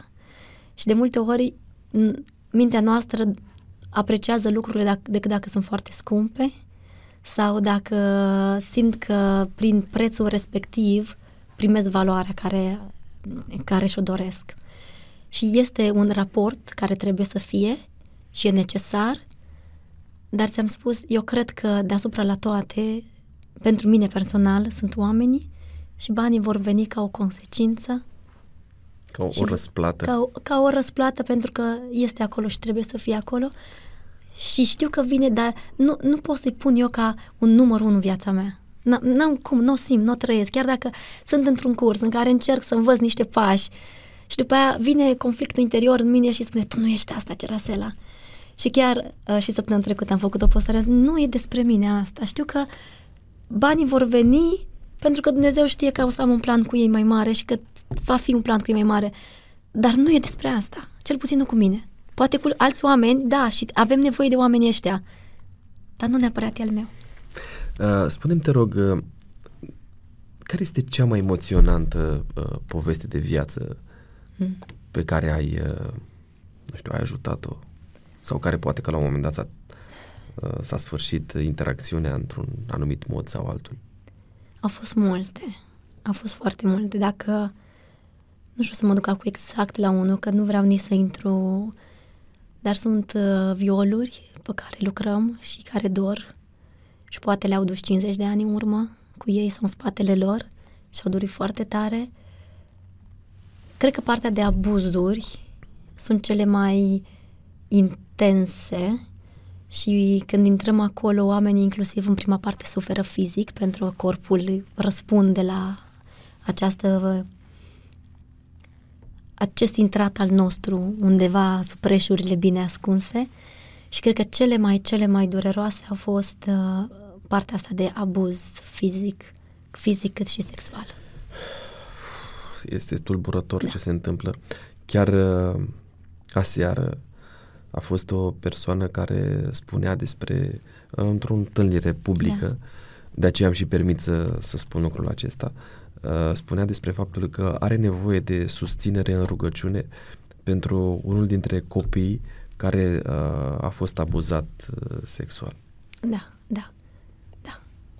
Și cred că acolo, acolo e cel mai dureros, pentru că, în primul rând, omul să aibă puterea să-și dea voie să intre acolo și să poți să rămâi cât este nevoie. Sunt, au fost momente când am stat și patru ore în sesiune, în tăcere, să-și dea voie să intre. Automat trebuie să-și închidem partea aia, să nu rămână deschisă, că poate fi mai dureroasă, pentru că chiar am avut pe cineva de curând care a venit chiar la urgență, am lucrat, că a deschis o buclă, nu a fost închisă și a avut atacuri de panică și viața ei a decăzut foarte tare. A aflat ceva din copilăria ei de primele luni de naștere printr-o metodă de, nu știu exact care, psiho- uh, care psihologie, cu care metoda a intrat acolo, dar uh, pentru ea momentul ăla că a deschis și a descoperit ceva atât de dureros, i-a impactat atât de rău ultimul an de viață în care a căzut în ce în ce și acum era într-un punct foarte critic. Și atunci să ai puterea asta că deschizi și intri într-un subiect atât de greu, să poți să-l închizi, să vezi de ce a venit către tine și de ce s-a permis în viața ta lucrul ăla. Abuzul acela. Cum viața ta s-a transformat de acolo. Pentru că îmi place să folosesc cuvântul și pe ăsta simt mai mult de ce s-a permis. Că Dumnezeu permite. De ce permite? Și ai un răspuns? Da. Pentru șlefuirea noastră. De ce sunt atât de multe dureri? Și oameni care ajung să cadă până în ultimul nivel, de ce permite Dumnezeu lucrul ăsta? Pentru că mă, poate e singurul mod în, în care el, ei aleg să se oprească, să-și rememoreze viața și să se conecteze cu el. Și am multe exemple. Uh, asta este partea frumoasă și da. mă, m-aș bucura tare mult să putem să, să înțelegem cât mai mulți uh, fațeta aceasta a lui Dumnezeu. Uh, păcat este că uneori se, se pleacă de la sau mă rog, se, se dă vina pe Dumnezeu mai degrabă pentru ceea ce, pentru, nu știu, lucrurile nepotrivite din viața noastră și mai ales când apar comparațiile. Cred că acolo este cea mai mare problemă, când începem să ne comparăm unii cu alții, când de ce X este așa și Y este așa, când de ce mie și de ce lui nu, sau știi, e întrebarea asta care pentru mine este încă fără răspuns uh, e și cumva oarecum subiectivă, pentru că uh, mi s-a, mi s-a întâmplat uh, de ce oamenii buni mor, știi? Cam așa. Mm. Și spun că mi s-a întâmplat în sensul că am pierdut-o pe mama cu vreo 11 ani în urmă, uh, în urma unui cancer și uh, așa, galopant. Și m-am tot întrebat de ce oamenii buni nu mai sunt printre noi. Iar cu un an în, înaintea morții mamei mele a murit bunicul meu, adică tatăl ei, da. uh, și asta, din nou, vine așa ca o, uh, ca o înlănțuire și uneori este o întrebare la care nu avem uh, neapărat un răspuns rațional. Nu neapărat putem avea un răspuns Adică o să găsim răspunsul, nu neapărat o să le găsim pe toate, asta o să le găsim undeva mai târziu, da? Dar uh, tocmai pot, dacă eu mă aplec să mă uit către experiența aia, pentru că lucrăm foarte mult și pe moarte și acolo iarăși sunt uh, momente în care oamenii schimbă total viața, pentru că au rămas, cum ai spus și tu, foarte atașați de momentul morții a cuiva drag și au rămas acolo și doare foarte tare. Și căutăm să vedem de ce s-a permis ca omul acela să plece din viața noastră sau după acest pământ. De ce poate pleacă copii după pământul acesta așa repede? Și poate sunt întrebări la care nu ne găsim răspunsul acum. Deci la unele putem să găsim răspuns. Dar dacă noi căutăm cu toată capacitatea noastră și rațională și cu sufletul, pentru că ele sunt împreună, nu lucrează separat, să văd ce s-a întâmplat după, o să am capacitatea cât de mult pot eu la momentul ăla, că nu pot să spun că o să fiu la un moment gata, asta e total, nu. Dar am din ce în ce mai mult capacitatea să văd mai marele acele experiențe. Da, să ne ajute Dumnezeu să, să putem să, să înțelegem toate aceste lucruri și e mare privilegiu să pot să uh, reușești să ajuți oameni aflați în situația asta. Uh, studiile arată că uh, cea mai mare problemă a omenirii noastre este depresia da. Și uh, a, a oamenilor, da, uh, și mai ales la tineri. Da. Uh, aici este o mare problemă și când descoperi oameni care să fie empatici, care să te poată înțelege, care să te poată ajuta, este poate beneficiul cel mai mare pe care îl putem uh, oferi celor din jurul nostru. Uh, spuneai la un moment dat că ceea ce îți dă ție siguranță, Da. ceea ce te, te face să, să fii împlinită, este și uh, relația pe care tu ai construit-o acasă cu soțul tău. Da. Și faptul că ați fost binecuvântați de- cu doi copii, uh, un băiețel și o fetiță, Da. care este prenumele lor? Aris și Sofia. Aris, care este mai mare?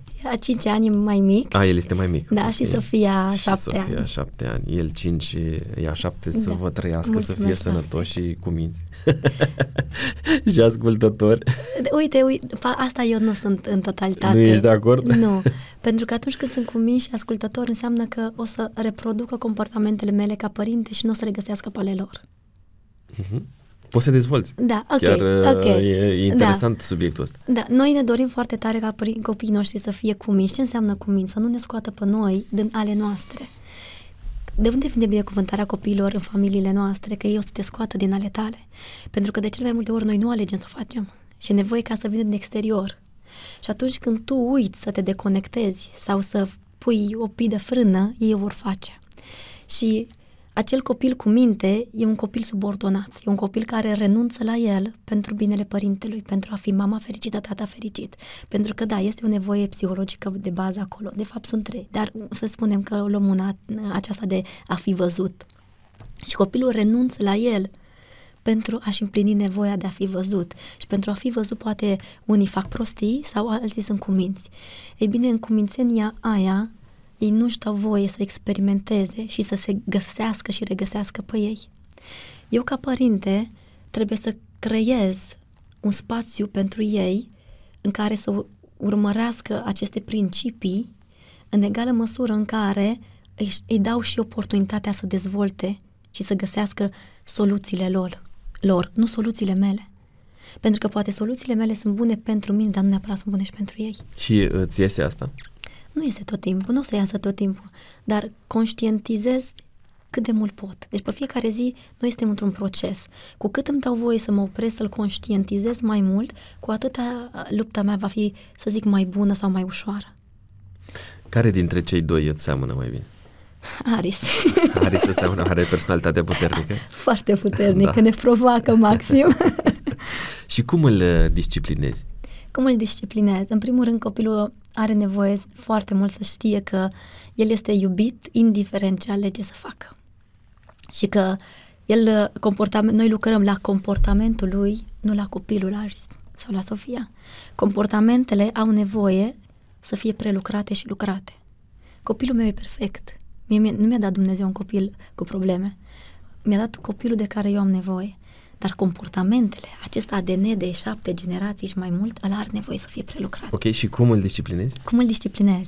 Păi, um, noi am, am pornit această căutare a mea înainte să iau cu, părți, cu toate cărțile de dezvoltare personală, de parenting, de creierul copilului, de mm, cum se dezvoltă și nevoile lui, cum să pot să îi le îndeplinesc cât mai mult. Și mă mult foarte mult la ce are nevoie el, dar unde pun eu limita. Adică că Aris va avea mereu încă ceva de joacă Mhm.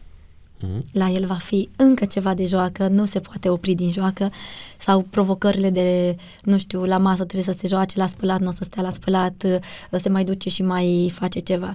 Și atunci să găsești acele reguli pe care le, le propui ca familie și servesc. Uite, când suntem la spălat, avem șapte minute pe ceas, timp în care noi trebuie să fim gata, spălați, îmbrăcați și în pijamale. Dacă nu o să fi, reușim să facem timpul ăsta, va fi o repercursiune. Ok, L- a, asta este legat de comportamentul Da. ăsta așa în Da. casă, dar uite, îți dau o speța următoare. Așa. Noi ca părinți ne-am trezit în situația în care am fost mințiți de copii. Deși Da. nu i-a învățat nimeni să facă lucrul ăsta, dar, Da. nu știu, prietenii, societatea, habar n-am. Uh, cum reacționezi? Ți, ți s-a întâmplat? Da. Cum l-ai uh, disciplinat și, mă rog, cu niște consecințe, da? Destul de nepotrivite atunci când ai fost uh, probabil pus în, în fața unui uh, alt părinte, da? Cu situații de genul ăsta. Cum ai făcut să-l disciplinezi? Spuneai la o, și mai, mai completez Te ceva, rog. imagine din ceea ce ai- ne-ai povestit tu, că tatăl tău a zis că, uite, eu nu v-am dat niciodată o palmă. Da. În contextul ăsta, disciplina pe care o aplici tu a implicat vreodată sau implică și, uh, nu știu, limite impuse prin uh, forță? Nu sunt de acord cu ele și mi-am dorit foarte tare, chiar dacă mă înfuri câteodată zic, deci nu mai pot, acum simt că ți-aș da o pălmută la fund, dar o, aleg să, să o verbalizez, să-i spun. Zic, mama, acum am încercat ce am știut eu mai bine, în momentul ăsta nu știu cum să mă compor cu tine în așa fel încât noi să colaborăm cât mai bine. De obicei asta e formularea care noi o aplicăm. Se întâmplă și la noi să țipăm câteodată, nu zic nu, că, va fi, că nu va fi lucrul ăsta. Am putut până în momentul ăsta să nu mergem pe partea fizică niciun pic, dar manifest, adică în momentul în care simt că moment că nu mai știu ce să fac, îi spun, Aris, chiar nu mai știe mama ce să facă cu tine, nu spunem tu ce pot eu să fac acum, de asta cu la 5 ani, nu mai devreme, da?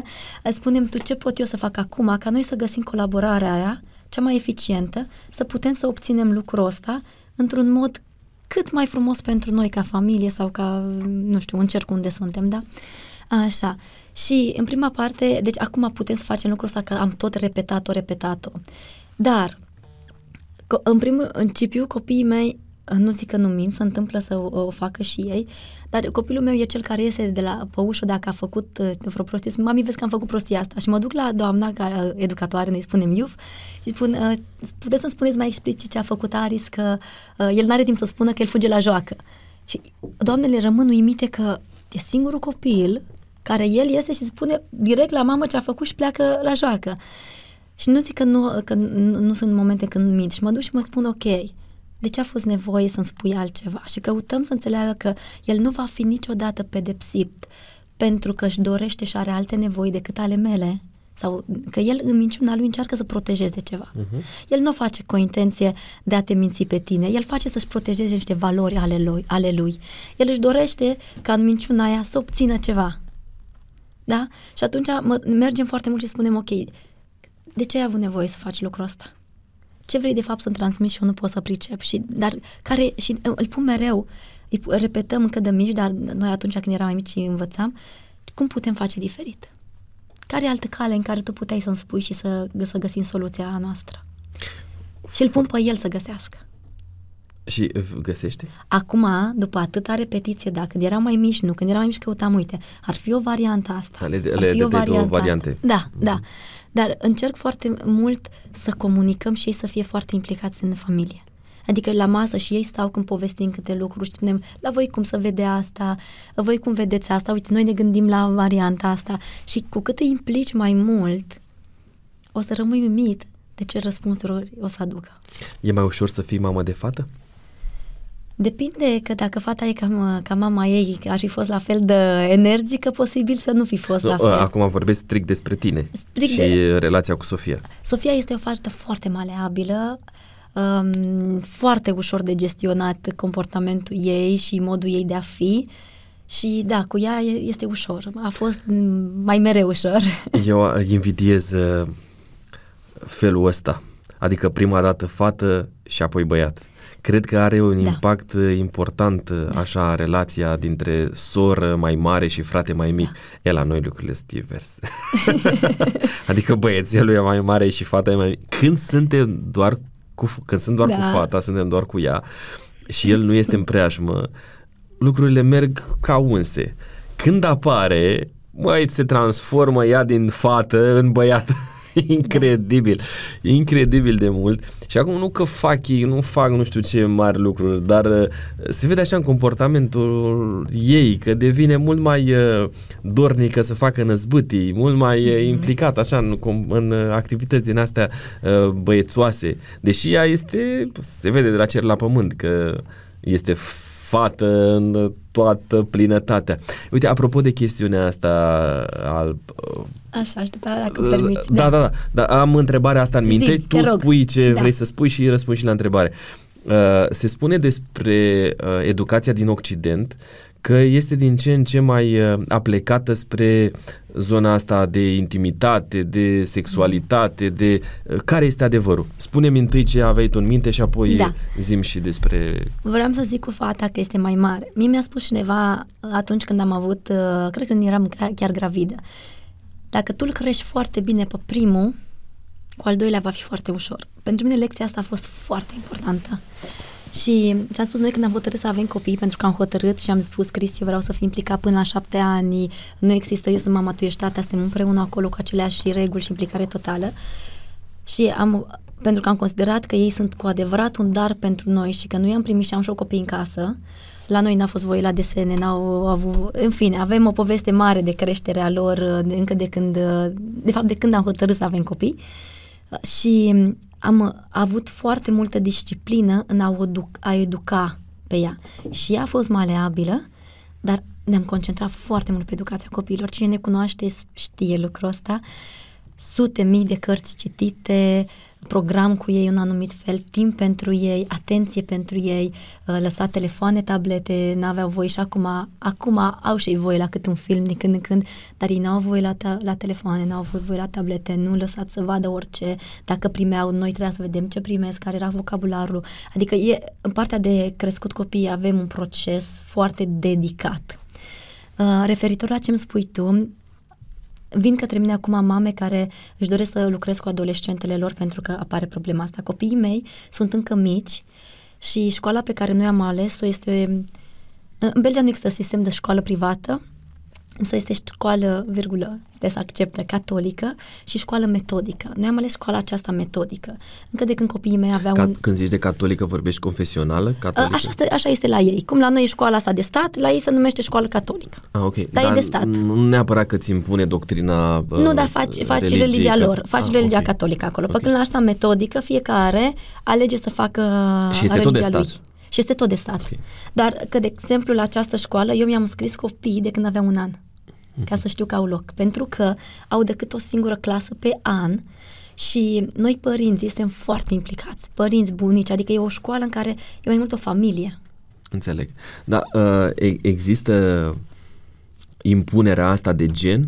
Nu. Ca, ca educație? Nu. În cel puțin în școala asta n-am perceput-o Școala asta nu, pic. dar la nivel, uh, nu știu, național, așa... Eu n-am perceput-o, dar nici nu am fost în cercurile care uh, să, nu știu, să-mi dea mai mult că așa este. Okay. Deci cred că dacă aș fi o mamă de copii mai mari, aș putea o vedea okay. mai mult, dar pentru că încă sunt, am copiii mei și sunt la școala aceasta, n-am perceput-o. Mm-hmm. Și de nu pot să zic sigur deci pentru uneori că n-am cunoștință. ajunge informația spre noi și da. puțin trunchiată. Da, sunt persoane care vin către mine, dar n-au venit specific din Belgia, au venit din okay. Germania, din au venit locuri. din uh, Anglia, care spun, am copilul meu, uite, hai să ne uităm un pic pe el sau am trecut prin experiența. Din Austria au venit, în care uh, chiar am lucrat cu mama să poată să lucreze cu copilul.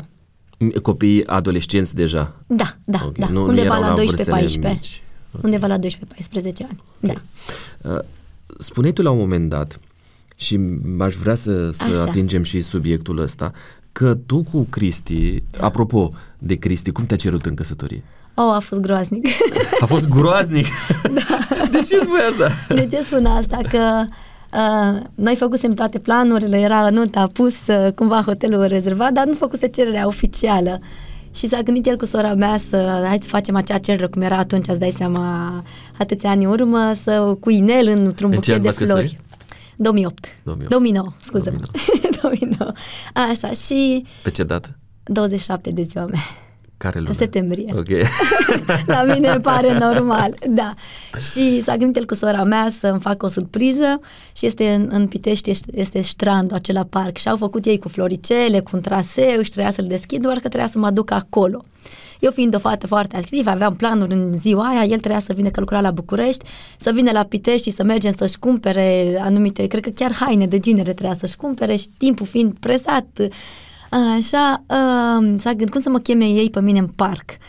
Și au găsit o metodă în care sora mea și-a pierdut cheile de la mașină și să merg să caute într-un parc chei de la mașină. Sora mea pierdea mai des cheile de la mașină. Aha, e, e, nu era chiar nu. Uh, ieșită din nu. cadrul poveste. Și pe mine atât tare m-a frustrat că eu știam că am planuri cu el, avem de rezolvat, era timpul scurt, cred că era chiar vineri. De, deci voi știați că vă veți căsători, totul e, Da, era dar nu era cererea aceea oficială okay. cu un inel și cu un buchet de flori.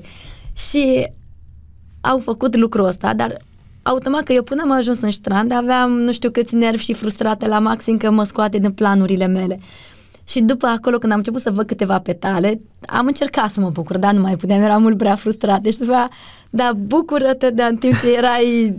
Mi-ai stricat toate pla- în altă parte. Da, mi-ai stricat toate planurile. Dar ai zis totuși da. Am zis, era deja rezervat totul.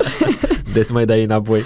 Da, dar da, n-a fost cea frumoasă sau spectaculoasă sau surpriză. Cristian, provocare pentru tine. La 20 de ani de la nuntă trebuie să refaci momentul ăsta. sau cum era la 25? La, la Cred cât că 25. La 25, nu? Argintul? Nu, știu, da, nu mai știu care. Dar atunci o rezolvi tu. Când, cum uh, rezolvi povestea asta? Da. Uh, Ziceai că voi va stabili niște roluri. Da. Și mi-ar plăcea tare să vorbim puțin despre, despre lucrul ăsta. Da. Că, dar așa, foarte concret, care sunt rolurile lui, care sunt rolurile tare? Da, acum există o mare flexibilitate. Ca roluri a fost ideea de a ne implica foarte mult amândoi. Adică nu eu ca mamă și... Dar nu vorbesc neapărat despre relația cu, cu copiii, copiii A, ci role... relația voastră de în căsnicia voastră. Da, am avut niște reguli... Poți să amintești despre da, relația cu copiii, da. dar ei au venit puțin mai târziu. Da. Am avut așa niște uh, reguli nescrise, nu ne culcăm certați niciodată. Ok. Ne, uh, ne cerem... Asta mi le notez. da, deci un, unul cel mai important cred că ăsta a fost, nu ne culcăm uh, certați niciodată. Uh, găsim uh, cumva primul să-și ceară iertare și să ne cerem amândoi iertare. Nu zic că a funcționat 100%, dar undeva la 80-90% au fost regulile pe care okay. încercăm să le menținem și acum. Ne susținere foarte mare reciprocă, adică nu eu sunt femeie sau tu ești bărbat, tu trebuie să aduci bani okay. în casă, eu trebuie să rămân. A fost susținere reciprocă în ceea ce facem. Adică fiecare dintre voi să vă găsiți și o, un canal profesional, da? Da, da. Okay. și profesional și în relația noastră. Uh-huh. Adică nu neapărat eu sunt femeie, fac mâncare, decât să-mi fac mai, numai el okay. gătește. A, bun, da, și asta practice, da, mâncare, da. curățenie, da. v-ați stabilit cumva? Acum avem pe cineva care ne ajută. Ok, Așa. dar la începutul că La început făceam foarte mult împreună pentru că noi de când am mers în Belgia... Dar am... cine ducea cu noi? amândoi, amândoi. amândoi. Okay. Da, deci la noi n-a fost o chestie faci tu sau nu. Sunt eu uh-huh. acum, fac eu. Ești tu acum, adică cumva implicați 100% amândoi. A fost o implicare okay. foarte mare. Noi am muncit și am învățat din 2010 aproape în permanență. Okay. Adică în prima parte eu nu aveam voie să muncesc și era decât el, el mergea la muncă și se era Nu aveai voie pentru că nu aveai uh, statut uh, din partea statului. Uh, da, okay. nu ne lăsa să muncim atunci pe noi românii și uh, eu învățam și automat dacă eu eram decât școală uh, și acasă, eu făceam cumpărături, mâncare. Okay. Când am început uh, când am început să muncim de dimineața până seara să avem școală, ne-am, tot timpul ne adaptam și duminica eram ziua în care făceam curățenie și mâncare împreună, dar eram împreună, tu faci aia, eu fac aia, fiecare ce avea plăcere să facă mai mult în momentul ăla. Ah, uite, asta e important. Da, da, da, a, a fost ce, foarte cu, mult. Cu, cu ce rezonăm cumva. Da, da, odată sau dacă ar fi să dăm din casă așa, lui nu-i place place să întindă rufele și eu știu sigur că lui nu-i place, nu o să-l pun să mhm. întindă rufele niciodată. El a înțeles că mie nu-mi place să fac mâncare, el fa- fac mâncare doar dacă trebuie, dar la copii de obicei nu le place. nici mie și atunci uh, fac și dacă e nevoie, okay. dar numai el gătește. Ah, okay. Așa. E, oh, felicitări! Dar are termomix. Ade- adevărul e că bărbații bucătari sunt cei mai, uh, cei mai pricepuți, da. se pare. Da, nu, da, și el e pe partea uh, mult de creație, mm-hmm. și în copii. El merge cu, cu copiii la desen, la partea asta de creație. Uh, nu știu cum să zice în limba română, că eu n-am fol- uh, un fel de lucru manual, dacă ar fi mm-hmm. să luăm mhm, deodată. Mm-hmm. La noi se zice cnuț, îl fac ei, decupează, lipesc. Cred că tot lucru manual se da, zice. Da, da, da, da. Acolo. Toată partea asta el o face. Eu fac cu ei smart game-uri, eu fac cu ei partea matematică. Iar și acolo ne-am înțeles. Mie îmi place foarte mult să citesc. Eu, de obicei, eu sunt cea care le citesc cărți. Ah, ok. Deci, deci v-ați împărțit foarte mult, da. și la, la nivelul și, ăsta. Da, da, și aici. Pentru că mă uit ce-mi place mie, ce-i place lui. Și ne, Asta de e un principiu extraordinar de important. Da. Și mă uit, știu că lui... La Sau în funcție de pasiuni, în funcție de... În funcție de hai să zicem, predispoziția noastră, că dacă eu sunt mai mult pe energie masculine pe a face, eu n-am, de, n-am uh, capacitatea de a avea răbdare la detalii, pe când el are foarte mare răbdare foarte la detalii. Interesant. Și când plecăm în vacanță la noi, eu știu că eu nu o să aleg niciodată destinația, hotel, toată asta e partea lui. Partea mea, vine în partea cealaltă, tu bagi bagaje. motorină la mașină. bagi motorină la mașină. Îmi place să conduc foarte tare. Da, da. uite, vezi că te-am, te-am nimerit. Nu Că m-ai asta nimerit. era întrebarea. Cine are grijă de mașinile din uh, A, de a, acasă? înainte era în mod special el, acum fiecare e cam cu mașina lui, dar Și fiecare, tu spui și combustibil, tu Da, da, duci la da. spălătorie, tu... uh, la spălătorie de multe ori se, uh, se duce Cristi, uh, dar uh, e tot, sunt foarte, foarte flexibil. Foarte interesant. Uite, că tot am fost noi așa deschiși, Da. îmi spui, dacă vrei, Da. care mașină este mai curată, a ta sau a lui? A mea, pentru că face el. bună asta, bună, bună, bună, bună răspunsul El ăsta. se duce mai des la spălătorie decât mine. Gata, am înțeles. Bine. Dar mașina mea, în principiu, este ca mașina familiei. Ok. Da, da. Oh, foarte tare. Ok, fii atentă, uite, toți Da. suntem aici, eh, am vorbit despre, despre copii și noi avem niște prieteni Așa. um, așa buni, eh, biblefile.com, probabil că îi știi Așa. și tu, uh, familia Preda. Oh, Ei da. au fost la noi aici la podcast și ne-au lăsat niște cadouri pentru copii și aș vrea să le trimit eh, lui Aris și uh, Sofiei câte un puzzle. Nu știu dacă la sunt cu personaje biblice. Uh, mi-ar plăcea foarte tare să ajungă la ei și să îl uh, construiască și să-mi trimit și mie o fotografie cu, Cu tot puzzle-urile dragul. astea construite. E un- E un prim cadou pe care uh, ți-l facem în uh, ocazia asta așa pentru ei. Mulțumesc mult de tot, le știu. Trebuia să le comand și n-am reușit încă să le comand. Atunci a venit uh, Și- exact când trebuie. Mulțumesc tare și mai sunt în- încă nu știu cât exact câte jocuri, dar mai sunt câteva jocuri Au un joc, excepțional. uh, Vasul Ales, uh, Vasul ăsta de Ales, da, societate, da. foarte, foarte fain, pe Da. care îl uh, recomandăm. Da, biblefile.com, acolo găsiți toate detaliile Da. despre ei. Uh, Fii atentă, Te rog. am o rubrică pe care o experimentez pentru prima dată cu un singur invitat. Ok. Până acum, atunci când am avut doi, doi invitați, am făcut rubrica asta, se numește Am-Nam. Ok. Uh, ai fațetele pentru fiecare dintre aceste... Mulțumesc. da, pentru uh, ideea asta. Uh, poți să și completezi. De ce am sau uh, Ok. n-am făcut un lucru. Ideea e așa. Am, n-am păcate nemărturisite. Am. Ok. Uh, nu vorbesc despre relația cu soțul tău, ci cu, cu Dumnezeu. A, cu Dumnezeu uh, inconștiente. Mhm. Așa, uh, conștiente, cred că mi le-am, uh, mi le-am spus și le-am uh, lucrat inclusiv pe foaie foarte mult. Wow. Da. Cumva ca să le, să le vizualizezi și să le... Să caut mai marele din ele, de ce mi le-a permis, de ce am avut nevoie de ele în viața mea, care au fost lecțiile mele, cum s-a direcționat sau redirecționat viața mea din ele, de ce au fost pentru mine acolo. Am, n-am spus copiilor mei, iartă-mă. Oh, spun, spun.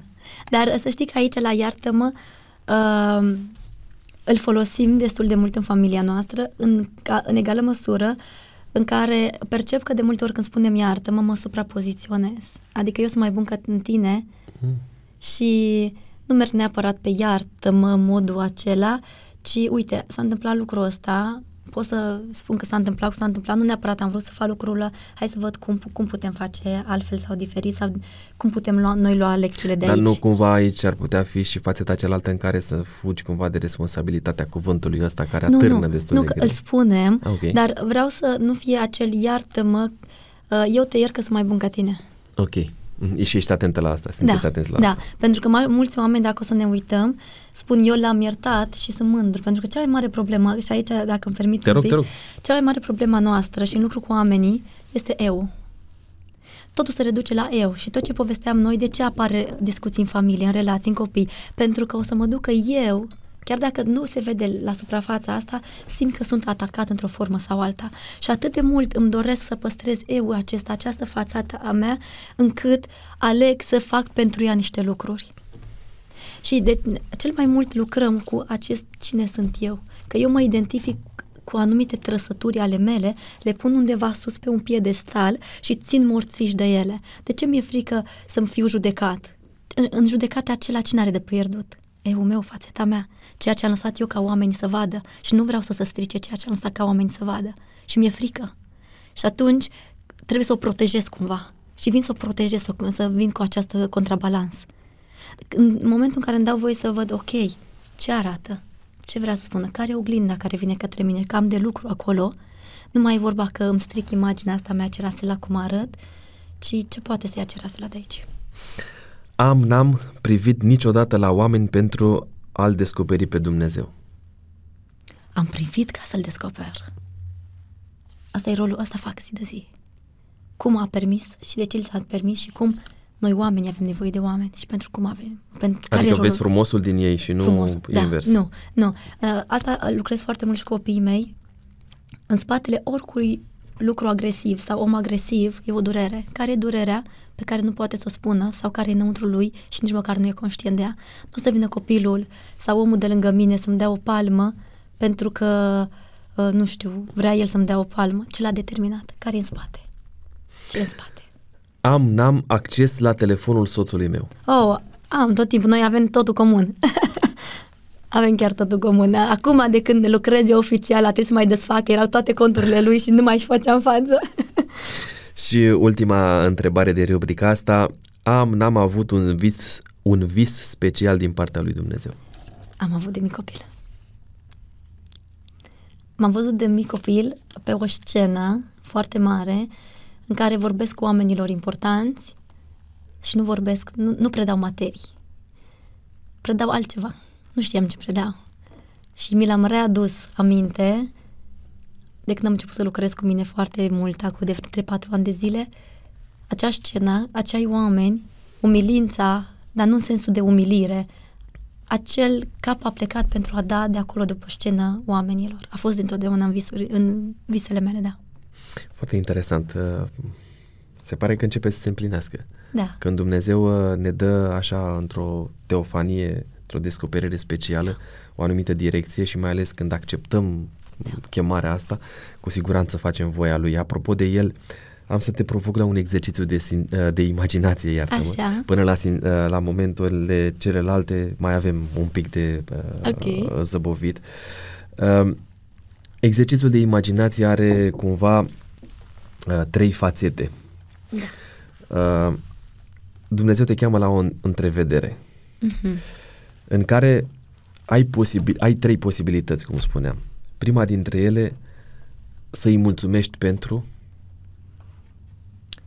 oh, pentru tot ce a oferit lumii acestea.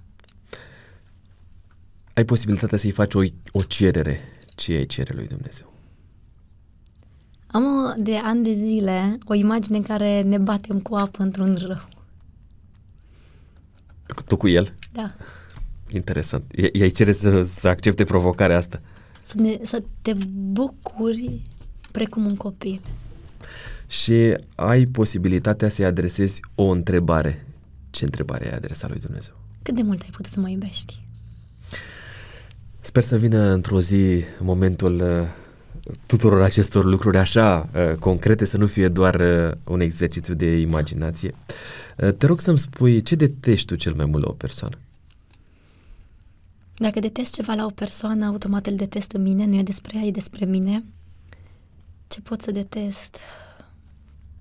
Hai să mă gândesc.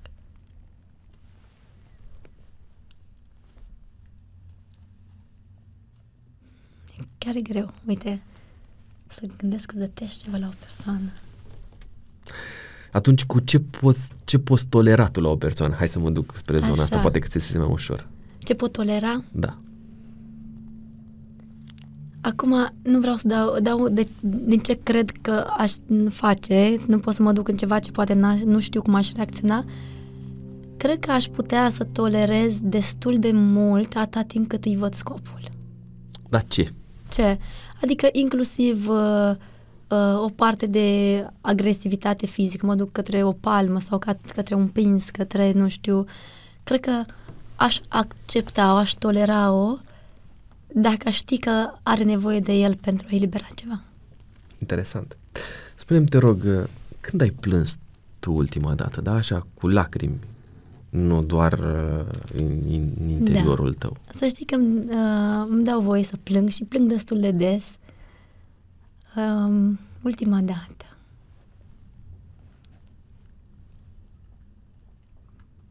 Cred că um, a fost uh, undeva în decembrie când uh, am primit o scrisoare în care mi s-au spus așa niște lucruri pe care eu nu le percepeam.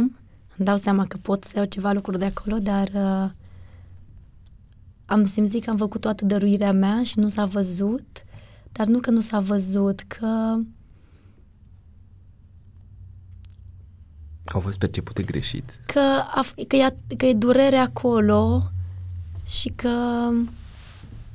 Da, hai să zicem că au fost percepute greșit. Da, automat intrăm în partea de, de, uh, de familie, în partea asta și cred că ăla a fost momentul când în- am plâns pentru că mi-am dorit să susțin poate mai mult decât ar fi trebuit și a fost interpretat greșit. Am vorbit despre uh, noi, Da. despre ce face Dumnezeu pentru noi. Uh, Am povestit cumva, ai povestit o parte însemnată din viața ta, deși sunt convins că mai sunt și multe alte fațete de adus în prim plan. Poate cine știe, viitorul ne va mai aduce vreodată într-o impostază de genul ăsta. Cu toată iubirea. Uh, aș vrea să-L lăsăm puțin pe Dumnezeu să vorbească. Da. Iar Dumnezeu a scris o scrisoare așa publică la care cu toții avem acces. Este vorba despre scriptură. Da. Am să ți-o pun aici în față Da. și am să te rog să ne citești sau să ne spui pe de rost cum îți este ție mai bine. Care este uh, versetul sau pericopa aproape de sufletul tău din uh, Biblie? Uh, sunt mai multe, dar uh, eu le-aș și pune împreună în... Uh, sunt copil de, de împărat. Sunt copil de Dumnezeu. Cred că ăsta e un lucru pe care încerc foarte tare să îi fac pe oameni să conștientizeze de cine sunt ei cu adevărat și cum suntem o întregire a părții astea fizică cu spiritul și că fără ele nu se poate. Și aș putea să aleg unul, unul unul specific, dar mă rezum la această binecuvântare mare în care noi suntem copiii lui. Hm? Fiindcă atât de mult a iubit Dumnezeu lumea, Încât a dat pe singurul lui Fiu ca oricine crede în El să nu moară, ci să aibă viața veșnică, este foarte important și tu ești copilul lui. Ioan 3 cu 16 Ioan rămâne 3 cu cumva 16, da. aproape de, de sufletul, Sufletul tău. meu. Uh, Am câteva teste la care am să te supun Ok. din nou așa pe final de podcast. Uh, Primul se numește testul de autenticitate cu Mm. răspunsuri scurte. Care este cartea din care ai învățat să fii o persoană autentică? Puterea intenției, în afară de Biblie, da?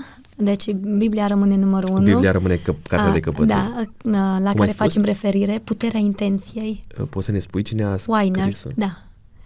În, pu- în puterea intenției, de fapt, te învață să asculți de acel ceva dinăuntru tău, pe care înainte poate nu l-ai cunoscut și care nu ți-ai dat voie să-l accesezi. Care este locul în care îl găsești în mod autentic pe Dumnezeu? Să știi că la mine în birou, pentru că e spațiul meu și acolo mă conectez cel mai, cel mai bine. Numește, te rog, un defect pe care îl ai ce îți stă în calea autenticității. Hmm. Um, un defect care stă în calea autenticității. Um, rolul de salvator, să salvezi mai mult decât trebuie. Care este cel mai autentic mod prin care îl onorezi pe Dumnezeu? Recunoștința. Și ultima întrebare de la testul acesta, pe care eu am, o spun foarte des, pe care unii au catalogat-o ca fiind uh, una dintre cele mai grele întrebări. Ok. Care este cel mai autentic om pe care l-ai întâlnit în viața ta? Băiatul meu, Aris. Completează, te rog, fraza Cea mai mare calitate a soțului meu este Înțelepciune. Cel mai mare regret al meu rămâne Hmm. Nu am uh, momentul ăsta un regret mare. Nu am un regret mare. Rugăciunea mea conține întotdeauna cuvântul Recunoștința. Pentru copiii mei aș fi în stare să Oh, um, hm, greu.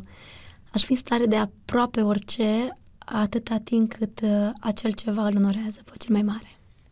Cartea pe care recomand să o citească orice om cel puțin o dată în viață are titlul În afară de uh, Biblia e numărul unu, deci rămâne, dar dacă încerc să caut altă carte, la mine puterea intenției a fost foarte importantă. Rămâne. Rămâne. Uh, am si- și 10 întrebări cu Da. alternativă de răspuns, bani sau timp. Timp. Întotdeauna. Pâine albă sau neagră? Neagră. În relația cu soțul folosești mai des te iubesc sau iartă-mă? Oh, te iubesc toată ziua. Noul sau Vechiul Testament? Um, Vechiul Testament. Uh, timp cu familia sau muncă înainte de orice? Timp cu familie. Insistentă sau discretă? Amândouă. Sărat sau dulce? Uh, oh, hai să zic că îmi place. Ai dulce, dulce. După ce ai greșit, te scuzi imediat sau mai târziu? În principiu, acum mă uit și uh, nu merg în scuză imediat, îmi spun e scuză imediat, dar nu forma aia de scuză, ci de ce am spus asta? Deci în momentul ăsta când, so- în mod special se întâmplă cu soțul meu și zic, Cristi, dar ce am spus? De ce am zis asta? Ce mă doare? Zim tu ce nu văd eu. Deci mergem un pic în unghiul ăsta. Uh-huh. Din postura de mamă, har sau lege? Amândouă. Uh, După ce ai greșit, te, uh, te scuzi imediat sau mai târziu, am spus Da. asta. Uh, Când vine vorba de vacanță, mare sau munte? Munte, dar soțul meu alege mare. Eu mi-am terminat uh, întrebările Cerasela, dar nu se termină și podcastul Ok. aici uh, și nu se termină uh, provocarea de a răspunde, pentru că am o întrebare surpriză. ok. Ea este scrisă de cei care au stat înaintea ta pe scaunul pe care ești tu așezat acum. E ca la examen, nu știu dacă îți mai amintești. Oh, la cât le, am avut. le amestec așa, să le scot la suprafață Da. și pe cele care au fost aici mai uh, jos. Te rog să alegi un bilețel, să-l deschizi și uh, să răspunzi uh, întrebării. Dacă ai putea cere uh, orice lui Dumnezeu, ce ar fi înțelepciune?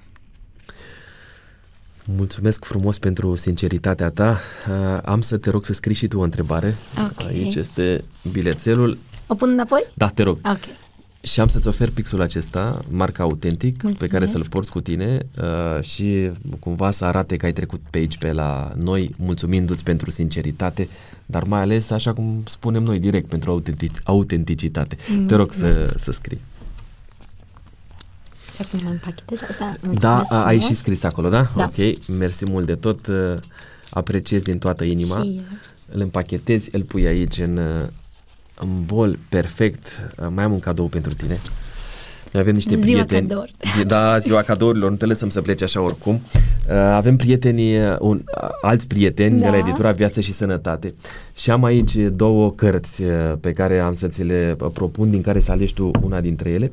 Școala Părinților, Da. este o carte și cu activități așa destul de practice pe aici, prin uh, interior, principii de bază pentru creșterea unor copii responsabili.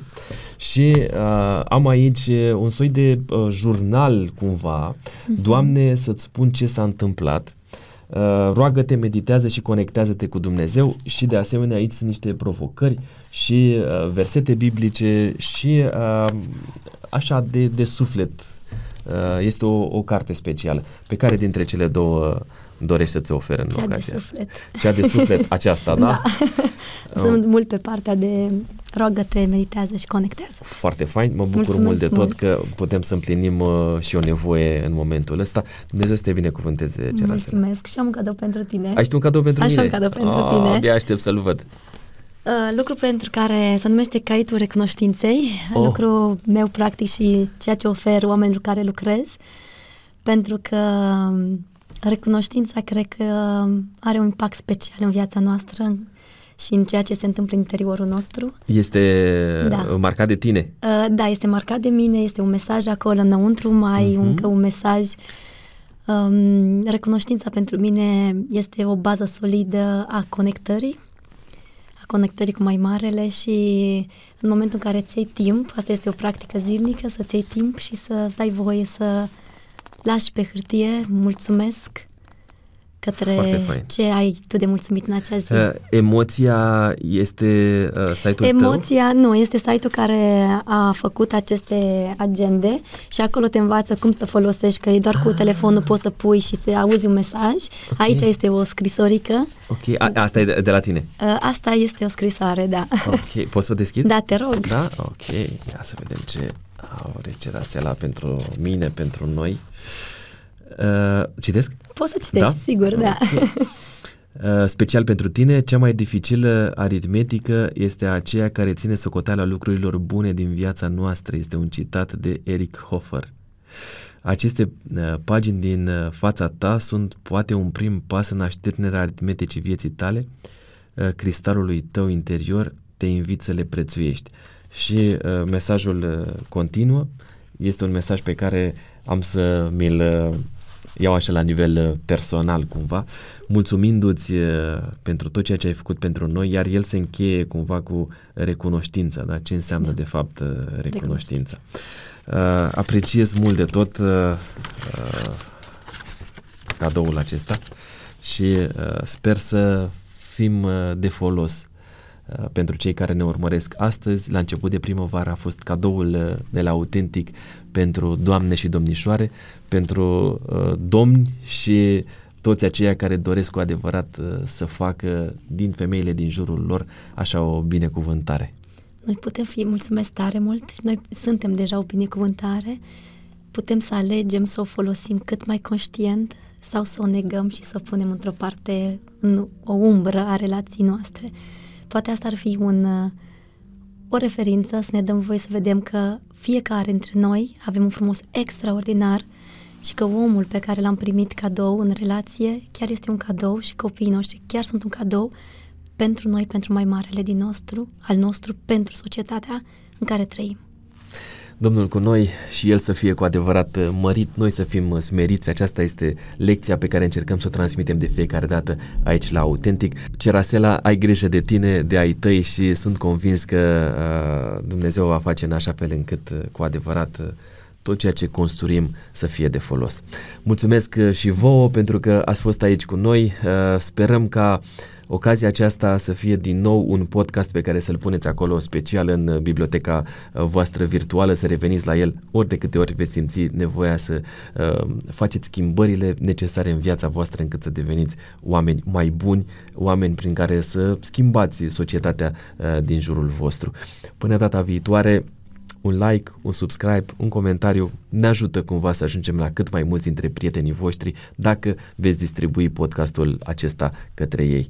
Uh, așadar, fiți autentici, trăiți-vă viața așa cum se cuvine.